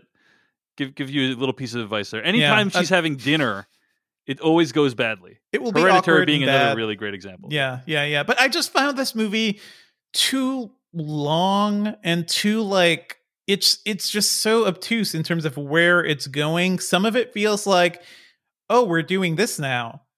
This is like Charlie Kaufman, you're better than doing, you know, five minutes of what seems to be like a film school idea of of something because I'm not going to be specific here, but it's just like, guy, like I get it, I know what you're trying to say in this movie, but like let's focus here and like let's make an actual point. And I just feel like I was saying that throughout the entire movie, and everything he's actually exploring here feels like things he's already done. I do feel like on, on a very deep level, this movie is kind of about Jesse Plemons' character and his kind of misan- his misanthropy, misanthropy. I, I forget how to Yeah. pronounce that word. Miss Anthony. Um, yeah, misanthropy. His like his self hatred, his his feeling like he is a failure, and his he's never amounted to much in his life. And uh, th- this movie, um, you know, it is built around that. But th- that that was being John Malkovich. That was Synecdoche, and I feel like we're not doing anything actually new here. So th- I think that's the thing. I want from somebody of like who's capable of genius caliber work. I kind of want something new, and this just feels like him really being in his feelings, as the kids say today. All right, Jeff Cannata, what did you think of I'm thinking of ending things? Well, Dave, I guess you could say my thoughts of I'm thinking of ending things are best summed up in the form of a limerick. Are we more than the sum of our tasks? Are our influences merely masks? And as the end begins, what might have been are just some of the questions it asks. Hmm. Well, that was a good that was a good limerick, Jeff. Yeah. But I don't know what you thought of the movie. Yeah, I, I don't know. You hard, know what, Jeff? I'm going to dispute your premise. I don't know if that was the best way of summing up your uh, opinion on it. I had a hard time writing a limerick for this one, guys. I'll be honest. Um, but you can still get a limerick of your own at cameo.com slash Jeff Cannata. Um, I have to preface what I'm about to say with a, a, a factoid about me, uh, which some may know. I don't. I think the two of you already know, and and maybe some listening already know. Um, one of my favorite movies of all time, maybe maybe my favorite movie of all time, is My Dinner with Andre. Mm-hmm. So I am inclined to really love navel gazing, self indulgent, barely movies. You know, mm-hmm. like that. I'm into that. Like, give me a conversation that's interesting, that's self reflective, that really is wrestling with the great questions of existence and just put some cameras on a, a couple of excellent actors doing that i don't need anything else I, I, I enjoy those kind of movies i enjoy the the play as a film i enjoy the very simple just dialogue for hours two shots and you know big long establishing sh- shots that just sit there on the actors acting i'm into that stuff mm-hmm. This movie, I think you can break down into three main sections. It's ostensibly about a guy taking a girl to meet his parents. And there's a very long section of them driving there. There's a very long, the second part is this a, a section of them actually meeting the parents. And then there's a section that is basically them leaving there. There's a lot of other stuff too, but there's, in broad terms, those are kind of the big three sections of the movie. Mm-hmm. I think the first section and the third section are brilliant and I love them and I could watch them over and over. I just was mesmerized by the performances, by the the the magical kind of unreal nature of all of it, the discussions that they have, the way it it co-opts uh, almost plagiarizes other things to make a point. It's fa- yeah. fascinating. That, fascinating. that was probably the best part of the movie, and I'm sure we will mention it. But uh, I did not expect that to get referenced in this movie. Right. The the, the this notion of like a road trip and talking to someone that you're eh, kind of getting to the next place in your life with we're not even talking about the sort of meta level that everything works on, which is this fundamental um, what the movie is actually doing, but just the nuts and bolts of that process of being in a car and especially in a car in the snow, like this isolated mm-hmm. place, and how the movie is shot with rain, with a snow pelting this car and this it's older car and the windshield wipers constantly going and how the camera moves around that square car aspect how, ratio like yeah, yeah. oh well I, I could leave the square i don't i, I feel I like that's that, like that the, at least uh, we know how yeah you feel about that jeff but uh, yes that does add to the claustrophobic nature of it i guess i, get yeah. i feel like it's the the hipster de jour you know uh technique it is it, i feel like okay, about a lot of this movie but yeah well it's it's it's vinyl for movies right it's like okay we're gonna do this old four by three I could have gone without that, but whatever. It, ultimately, like how it's sh- how the car is shot, how long we're there, how it's in the dark, and also, but you still see these flakes of snow hitting the windshield. It just feels oppressive and cold and and uh, claustrophobic, and you know, and yes, the aspect ratio plays into that as well, but. I, I just loved it. And the conversations is fascinating. How the characters are perform it is fascinating what's going on, the clues that you are getting about what's really going on, I think are kind of brilliantly, the breadcrumb nature of it is brilliantly laid out. I loved it. I, I like this movie more than Synecdoche, honestly. That middle section where we meet the parents, I think is v- very not good. I really, it did not work for me. It did not connect me. This is where I start agreeing with some of the things Devindra was saying, where it's kind of hitting you over the head with stuff. It lingers far too long. It it it gets too weird too fast for not a lot of um, ROI, right? You're not you're not getting a lot of return on your investment for for the, as as bizarre as it gets. Like I yeah, yeah. there's no added there's no added juice that you get from spending so much time in this. What what it's communicating in that middle section could have been communicated much more deftly, much more much more quickly.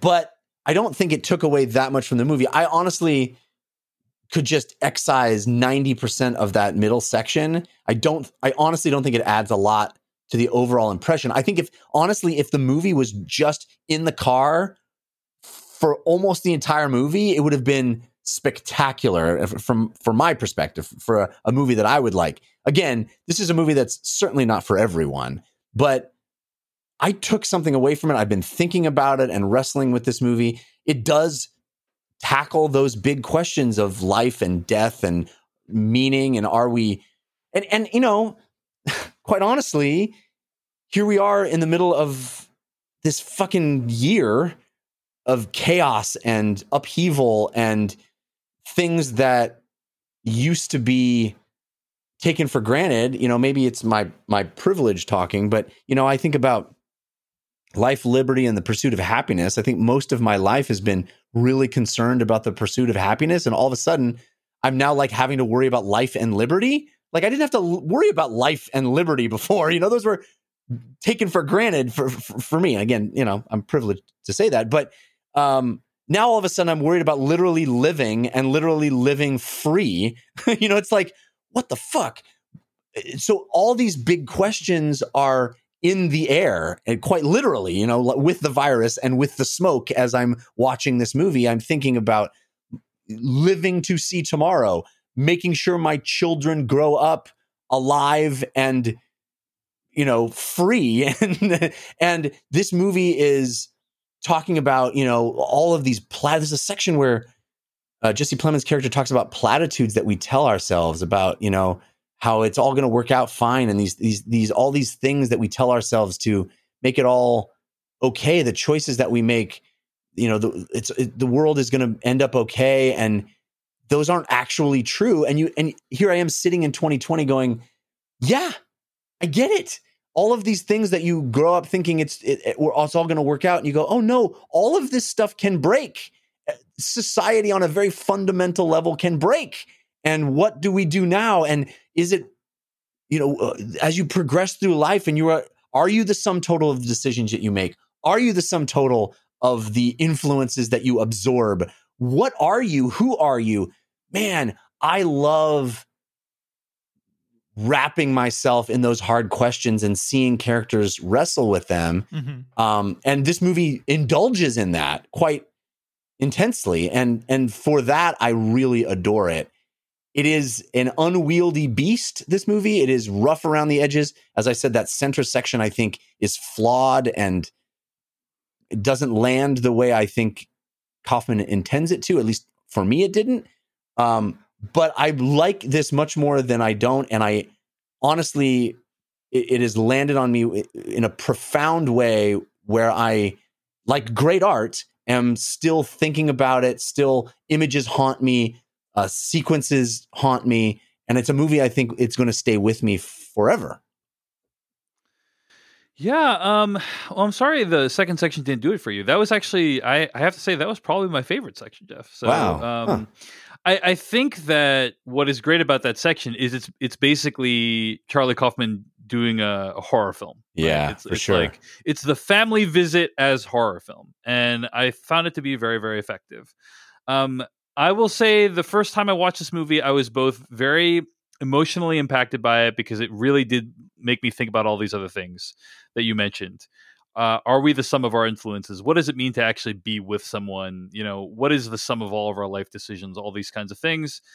Uh, but I also found the movie immensely frustrated, uh, uh frustrating, I should say. I just felt like the movie didn't give you enough to go on. You know, it yeah. didn't g- give you enough breadcrumbs to kind of find your way not to the answer but to an answer in my opinion. Mm, yeah. Um, and that is very different from the book, which I think is very, very clear about mm-hmm. what's going. Like you can read the book, and it's like pretty, pretty obvious what's happening. Um, and that does allow the movie to have a broader scope than the book. it allows the movie to be open to different interpretations than the book. Um, and so people need to decide for themselves whether like that trade off is worth it. For me, um, now that I have an interpretation of the movie, I think it's quite brilliant. Um, but my first time watching it, I found it immensely frustrating. And if people, someone told me they didn't make it all the way to the end, I wouldn't begrudge them yeah. that at all. But you you had to go outside the movie to find something to make Correct. you like the movie. I, yeah. I, am not saying one has to. I think there is there's enough right. there for you to come up with an interpretation that like makes sense.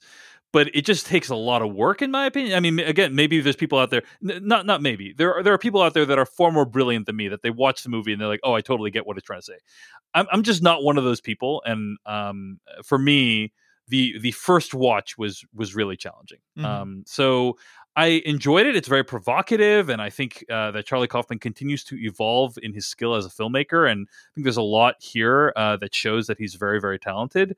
Um, but um, he just doesn't care about the conventions of normal narrative storytelling. And uh, some people find that liberating and exciting and exhilarating, and other people may find it challenging and difficult and frustrating and I thought I was somewhere in the middle of those things, you know. Um, and certainly, it's a movie that I agree with you, Jeff. I'm going to continue thinking about. I'll probably revisit this from time to time. Um, but my first watch was a little bit tough. So, anyway, lots more to discuss. Let's get to spoilers for I'm thinking of ending things starting right now. Now you're looking for the secret. You're going to see this coming. No. But you won't find it because, of course, you're not going to see this coming. You're not really looking. I have been puzzling over how it works. You don't really want to work it out. Who's in the box? I have been dying to tell you. I want to tell you my secret. You want to be fooled. All right, let's talk about spoilers from Thinking of Ending Things. Um, so I'll just share, right, that the main interpretation I have of this film, um, which is kind of derived from the book, is that uh, what you're seeing in the movie is actually uh, the janitor who is Jake. It's an older version of Jake, played by Jesse Plemons. Um, a, a, fantasy, an elaborate fantasy that he has right before he's about to commit suicide, um, in which he is reflecting on whether life could have been different if he had actually connected with this girl he saw at a trivia night 40 years ago. Uh, and so that's why like her details about her life keep changing and that's why like the detail, details of his family keep changing because he's trying to figure out like oh when would i have met this girl in, in, a way that she would have changed my life that kind of stuff. Um, and so devindra i am curious like hearing that interpretation does that change at all your opinion of the film? Do you appreciate it more now? Or are you like oh it all makes sense. It's locking into place now. No you know, i mean i thoughts? feel like i got uh, honestly, I didn't have that fully locked in, but I definitely got a sense of that. Like we we see the janitor several times throughout the movie. He's looking at both of them getting into the car at the beginning, I believe too. Like we see him interspersed, and I think there are enough clues where you're like, oh, this he is clearly crucial to this at some point, and like it almost seems like it is a perspective of his that we're seeing. So I definitely got that connection like early on and um, you know the, the, little bits like i didn't get all the i've read some of the stuff about the book. I didn't get all those connections but i got enough to like understand the sense of what was happening. Certainly by the last act it's clearly a guy who is ending things. You know it's a guy who is on his way out who is looking back at his life and the regrets he's had and um, you know trying to deal with that and reckon with all that. And um, i feel like the most brilliant part of this movie for me was where Jesse Plemons is just all of a sudden doing the uh the uh, beautiful mind speech. Yeah. Which is just where the hell did that come from? That is well, something. I think it's it's a comment on how right like we all construct our own narrative and our own yeah, worlds for ourselves yeah. based on the influences we have and for him that's his way of summarizing his life is uh, earlier in the movie you see a beautiful mind dvd on his bookshelf. Yeah. and so he's like his bookshelf which by the way unlocks the entire movie. If you just yeah, pause that frame it's, it's the, the end of usual suspects. Yeah, yeah, it's the end of usual suspects. But but i mean throughout the movie there are large sequences that are just lifted from other things. And yes, it's yes. it's it's kind of speaking to this idea that you know are we you know uh, the, these these fantasy realities that we create in our head that are lifted from other things we want to have you know i want to have a a wedding that was like the wedding in that movie and i want to mm-hmm. have a you know I, I, I oh this is that this is the, even you know us talking about contagion or whatever yeah, like this is yeah. the part of the movie where we do this and this it's it's I, I think it's a kind of a it's not profound necessarily because I, it's not the first time anybody has pointed this out but i think it's a an effective way of making that point that especially americans in the 21st century we are such a, an amalgamation of all these different things that we've lifted that we're sort of almost plagiarizing our own lives it, I, I, found it to be effective and and pretty interesting. Yeah. Um, one of the things that I missed in the YouTube video essay I made about this movie is the idea is at the at the end of the movie, he decides he's going to die. Right? He decides he's going to like let himself get hypothermia, and then we see him like. Oh, oh, and by the way, I, I should say one of the things that really, really frustrated me about this film that like almost made me angry is the fact that old Jake is played by a different actor, right? Than Jesse mm-hmm. Plemons. Yeah. And I'm well, just and like. then you see Jesse Plemons in old age makeup on stage, which is well, like. Not only that, you see Jesse Plemons' dad play different ages, right? right? But but with different uh, levels of old age makeup. And right. so it's like they clearly knew how to do a really good old age makeup but they right. just didn't do it to the Jesse Plemons. And it, it's like, what was the point of not having that being played by old Jesse Plemons? I I think uh, that tips the hand too fast. I don't yeah, know. but it's just yeah. like I, I, agree, I agree, but it basically just kind of preserves this little surprise, of like, oh, by the way, you know, they're the same person, and it's like maybe he wanted to open it up to the idea that like they weren't the same person, but I'm just like, yeah. I found that a little bit frustrating. Like if they're eh, the eh, same eh. person and you show like David Thewlis in different yeah. phases of his life through old age makeup. Like to not have Jesse Plemons in old age makeup feels like a cheat. Well, but me. you do have Jesse Plemons in old age makeup. That's the craziest thing. Is at yeah, the end of the movie, yeah. you literally do, and he doesn't look anything like the oh, janitor. Man. Yeah, well, also, I know. It's, every everybody is in old age makeup in that scene, including and the worst and it's all bad. makeup too. Like I think all, yeah. purposefully all bad, bad yeah. for sure. Well, when you but... say bad, when you say bad, it's like theatrical, right? It's the yeah. it's yeah. the type of old age makeup you'd have in a high school musical yeah. because right. you want to read that it's old age from like the back of the rafters, right? Mm-hmm. Right. Yeah. Mm-hmm.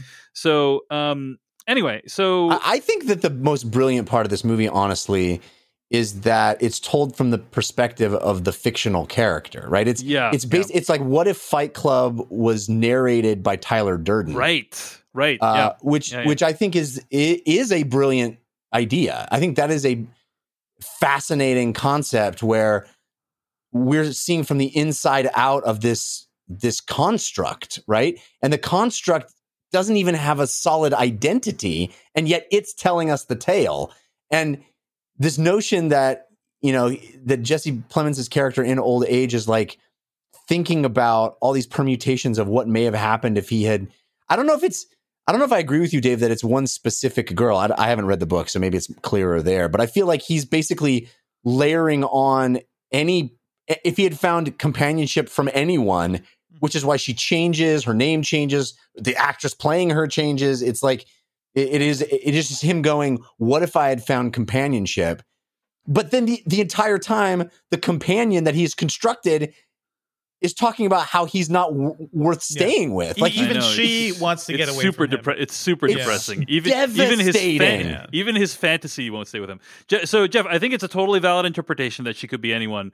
I do think that the details of how they met stay the same pretty much. No, they the don't. Film. They tell two different tales of how they met there, there's a there's a section at the, at dinner she tells the story, but then later on in the doorway they tell a completely different story of how they met. Uh, okay, but then at the end in the um in the school, she kind of recalls like she she compares meeting this guy to she's like it's like if you asked me about a mosquito that bit me 40 years ago right know? and so it's like it's it, yeah. it does seem to allude to a specific encounter hey, hey guys do you, do you think yeah. charlie kaufman uh, suffers from extreme self-loathing because i could not get that for the past 20 years i could not get that it's pretty harsh, Devindra. Pretty harsh. I it's, disagree no, with your. I'm not being harsh. I'm saying those are his characters, and all of his characters are him. And you look at like freaking, you know, sleazebag John Cusack in in uh Malkovich, like it, it, these are all reflections of him in a way. And I feel like that that is what's getting tiresome to me. It's like I get I could see the appeal of telling the story, but the way he tells it and the way he makes it even um because I hear from what I've read from people who've also read the books, but um, you know, the the book is not as painful towards him. Like it doesn't make the fantasy girlfriend actively want to get away from him. Like there's so many elements of this movie where it's like, man, you, you, I feel like I'm just seeing the same thing over and over again. So that's just me. That's my frustration. It's a pretty I, relatable position, though. I have to say. I mean, it's sure, like sure. It, it was 20 know, years ago too, and it just feels like yeah. an, like Anomalisa was a movie entirely about a guy who, yeah, who who kind of hated himself in such a way too, and like I, I, I can understand. I can understand why you're getting tired it. of it. I do want to say that one of the things that I think is great about the movie compared to the book um, is that Jessie Buckley, in my opinion, does such a great job playing mm-hmm. the young woman in the movie. She's um, amazing. She's, she's, fantastic. She's so likable, like Academy Award nomination worthy. I think really, really great. And uh, Charlie Kaufman in the press note says, like, I wanted to give the woman character a sense of existence, an agency that almost by definition she doesn't have in the book. Mm-hmm. End quote. Right? Because obviously she's theoretically uh, a figment of this guy's imagination, but in the book um and, and, like in the book that's very very clear and in the movie because of buckley's performance uh, it's such a vivid character that she kind of like exists on her own really. Um so i thought that was great but i was trying to make a point five minutes ago which is the very end of the film. The idea that he's going to kill himself or let himself die in the book he stabs himself to death in a closet at the school. Um so it's very very gruesome and in the and then he like police discover a notebook next to him that has all the details of this young woman written out. He's created this like elaborate fantasy. Kind of like a picture like one of the notebooks one of kevin spacey's notebooks from seven basically right? Like yeah. he's like written out all these details this very very elaborate fantasy. Now uh, i don't know if you guys watched all the way to the credits which is by the way difficult to do on Netflix because like when yeah, you start watching the credits, thing, it, like, it just switches you to the next thing. Are you it, are you thinking of ending things? Well, yeah, we're thinking yeah. of starting things. Here we go. You know, I, am telling you, like I'm no joke. I, I, would say five out of the last six times I have tried to watch the credits. Like on uh, for a movie, I've been like, "Oh, what a great movie! Uh, I want to watch the credits." I literally will try to press the button that I can't, think activates the credits, and instead, it will literally switch me to the next. It's literally no time. The wrong There's button. no time. There's so yeah. much content. No time. Yeah. There's no time for credits. Go, go, go. More content. Yeah. yeah. So very, very irritating. But anyway, um, the very last scene of the movie, you see old Jake's truck outside the school, covered in snow. And I th- the first time I watched it, I thought I heard uh, like a snowplow trying to clear the parking lot. That's what I thought I heard. But other people have since said, and I think this is probably the correct interpretation, that it's actually a, a truck starting up. Like it's it's uh, the he is still in the truck. He spent the night in the truck. He didn't. He either came out and stripped down naked, went went to the school, uh, and went back to the truck, or that was just a part of his imagination. And he's still alive. He's in the truck, um, and maybe he like restarts this terrible fantasy every single day. Mm-hmm. So that's a, in a way that's almost like a darker, more terrifying, uh, depressing ending. Hmm. Uh, mm. But I've been stabbing yourself in a closet. I don't know. well, no, the more depressing ending than him killing himself or or dying of right. hypothermia at the end of this movie, right?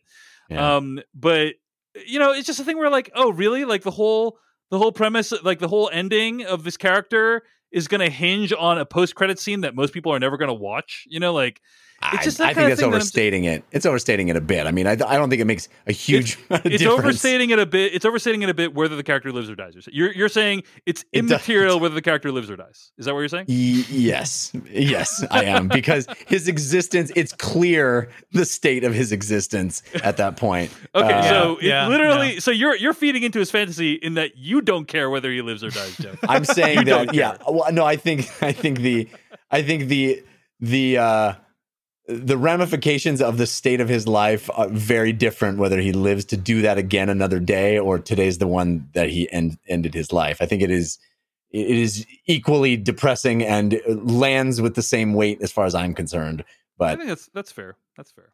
Uh, I, did, I did like the fact that you know all leading up to this movie knowing nothing about it uh, i saw the title and was like oh this is going to be a movie about depression or about uh, suicide. And then we started and I go, oh no, this is a movie about ending a relationship. And then by the end I go, oh no, it's a movie about suicide. Yeah. it was like, it was pretty cool. How, like it swerved me. You went full circle. You went full circle. Yeah, it was um, pretty great. Devindra, uh, were you alluding earlier in the pre-spoiler section to the Pauline Kael thing? Is that what you're talking about? No, earlier? I was alluding to the My uh, A Beautiful Mind thing, which just feels oh. so random yeah, yeah. and out of nowhere. But the Pauline Kael thing, I liked too, but it's also like, man, it feels so also kind of film schooly and predictable in a way because you see the giant collected Pauline Kael book on his uh, on his desk, and then she just goes and like um you know all of a sudden the girlfriend starts saying things and you know reviewing a movie that does not sound like her voice. And I looked it up. It's like, oh yeah, she is just reciting the Pauline Kael review. And yeah, I get it. That's a commentary on how we consume our culture, you know, and how we spit it back, and we may not always have original thoughts about it. Uh, trust me, that is an idea I wrestle with every freaking day. But I, I, I got nothing out of this other than that's a cool that's a cool thing he did. Uh, it's kind of funny he did that, and the film nerds who know Pauline Kael will see what he did. And you know, like everything Kaufman, it feels like he did it just because you know that that's he did it for himself and he did it to you know express a certain element of the story. But uh, the thing that really annoyed me by the way was the uh was the ballet dance which was hmm, just yeah. like you know it's, it's beautiful I, the Guys, dream ballet yeah. the dream ballet. Honestly you know honestly i i am not one to uh tend to enjoy uh you know, I, have said on the show before, dream uh-huh. sequences yeah. in general, yeah. I almost have zero patience with. Whether it's in a book, whether it's in a movie, dream sequences in general, I'm just like, just get back to the normal. I, don't this dream, uh, but I will. I have to say, the dance is actually where I put together all of the disparate threads mm, of this mm, movie, sure, and it sure, it, sure. it m- m- gave me clarity. I was like, oh right, he's coming in and killing off him. These yeah. other ab- yeah, things are standing in for him, doing this beautiful thing. Oh, it. I was shocked that this prolonged dance sequence is actually where it all came together for me. Yeah, no, and I kind I'm of appreciate it on that pointless. level. I just felt like it was. I felt like the the actual mechanism of it felt kind of overcooked and kind of done. Like it, it was it was a fine dance. Like they did a good job. It just felt like it went on too long. It's um, you know, I, I do feel like this movie is just too too long. I love me a slow movie, guys. I love a slow burn. I will watch all sorts of things that are weird and experimental. Um, but I feel like this movie, in just through so many things it's doing, is not just making it hard for me to watch. It feels like it's actively punishing me for watching it.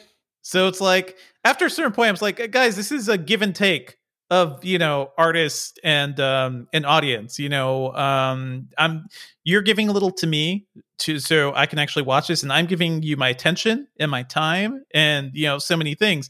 In in this respect i felt like it the relationship was just very one-sided and to me that's super frustrating. Like i'm giving you attention. I'm trying to I'm trying to give myself to this movie, and all I feel is like complete refusal. So I don't know. That's me. I feel like That's there's like three or four movies that we've reviewed in the last year or so. Yeah, where I was on the other side of this yes, argument. I know. Yeah.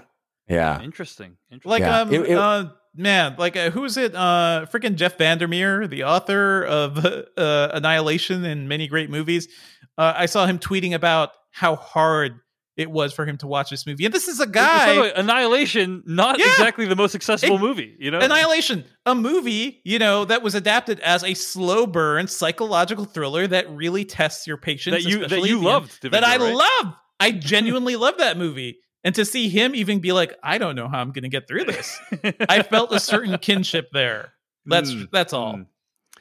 Uh, so couple of the random random observations I want to bring up. Um, there is a scene at the at the dinner uh, table which I thought was just so uncomfortable. Right? It's yeah, painful, yeah. uncomfortable. I think Jesse Plemons also we talked about we've He's talked good, about man. Jessie Buckley, but Jesse Plemons is great in this movie as mm-hmm. well, right? Yeah. And um, but it almost felt like Charlie Kaufman was giving a dig to people like you, Devindra, when David Thewlis's character says well, how do you know the painting is sad unless you have a girl looking sad in it?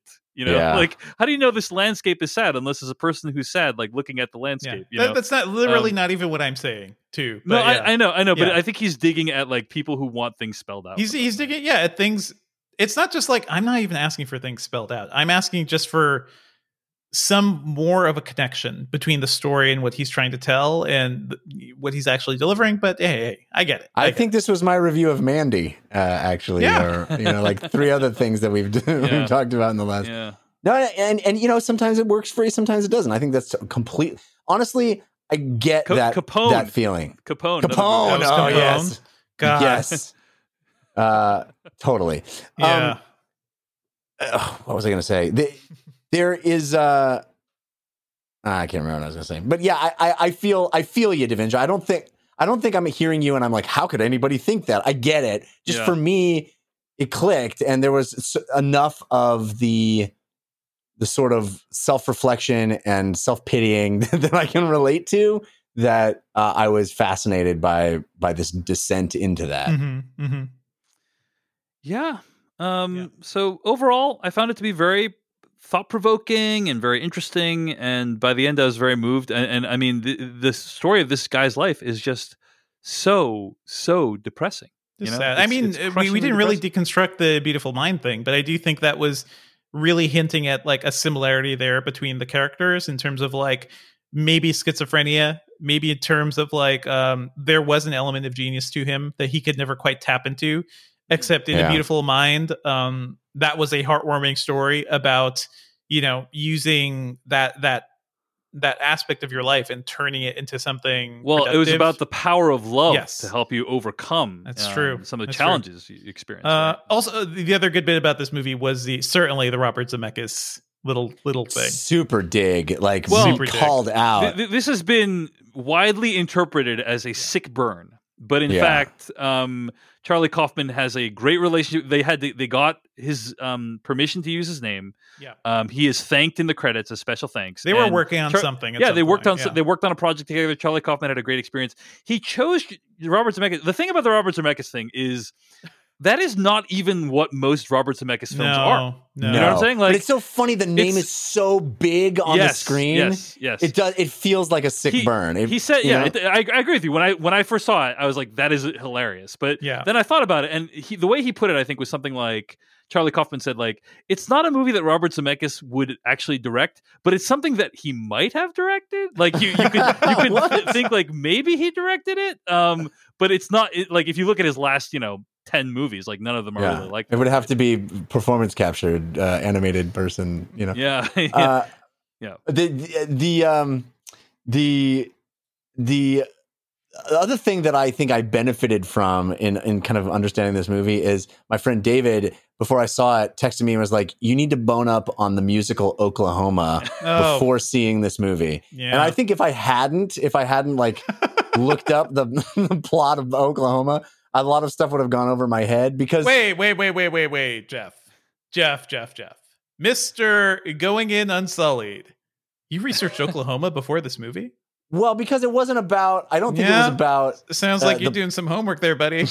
yeah, Thematic I, I trusted him. I trusted him if with that bit saw of this information. movie without researching Oklahoma, you would have no clue what any of that's you about. That's such a pure experience jeff Yeah. Sorry, go Yeah. Ahead. but uh, well, it's, I didn't think it was uh, spoiling any plot details, but I, I did uh, make connections that I would not have made. yeah, yeah, yeah. Had it I not like, known anything about it about spells out a lot of the movies, those sequences. Like I had no clue when I was watching. Uh, the words felt in the text felt very like okay, I, I get what's happening here, and then I looked up, I was like, oh, that's from Oklahoma. Okay, that's nice. Um, but yeah, it, did- it, I don't know, didn't quite work for me in the film.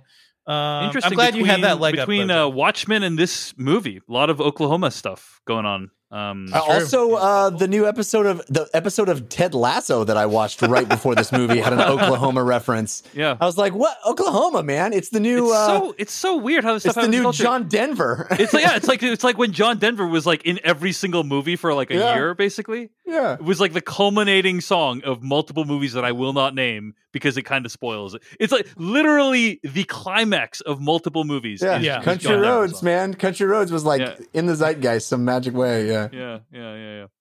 All right. Anyway, uh, we had a lot to say about it, um, but overall, I think pretty mixed reaction to "I'm thinking of ending things," but I think that's like actually pretty reasonable because I think people are going to have a pretty mixed reaction to this movie. Yeah. So, um, but I'm I for one am still glad we watched it, and uh, I'm glad to talk with you guys about it. All right. Let's wrap it up, folks. You can find more episodes of the podcast at slashfilmcast.com. Email us at slashfilmcast at gmail.com. Our theme song comes from adamwarrock.com. Our spoiler bumper comes from filmmaker and YouTuber Kyle Hillinger. Check out his YouTube channel. And our uh, our uh, what do you call it? Uh, weekly plugs music comes from Noah Ross. This episode was edited by Beatty Zhang. Next week, we will be discussing the movie. Uh, um, you almost the devil it all the time. The devil uh, all the time. The Netflix a palate cleanser, if it were. like, yeah.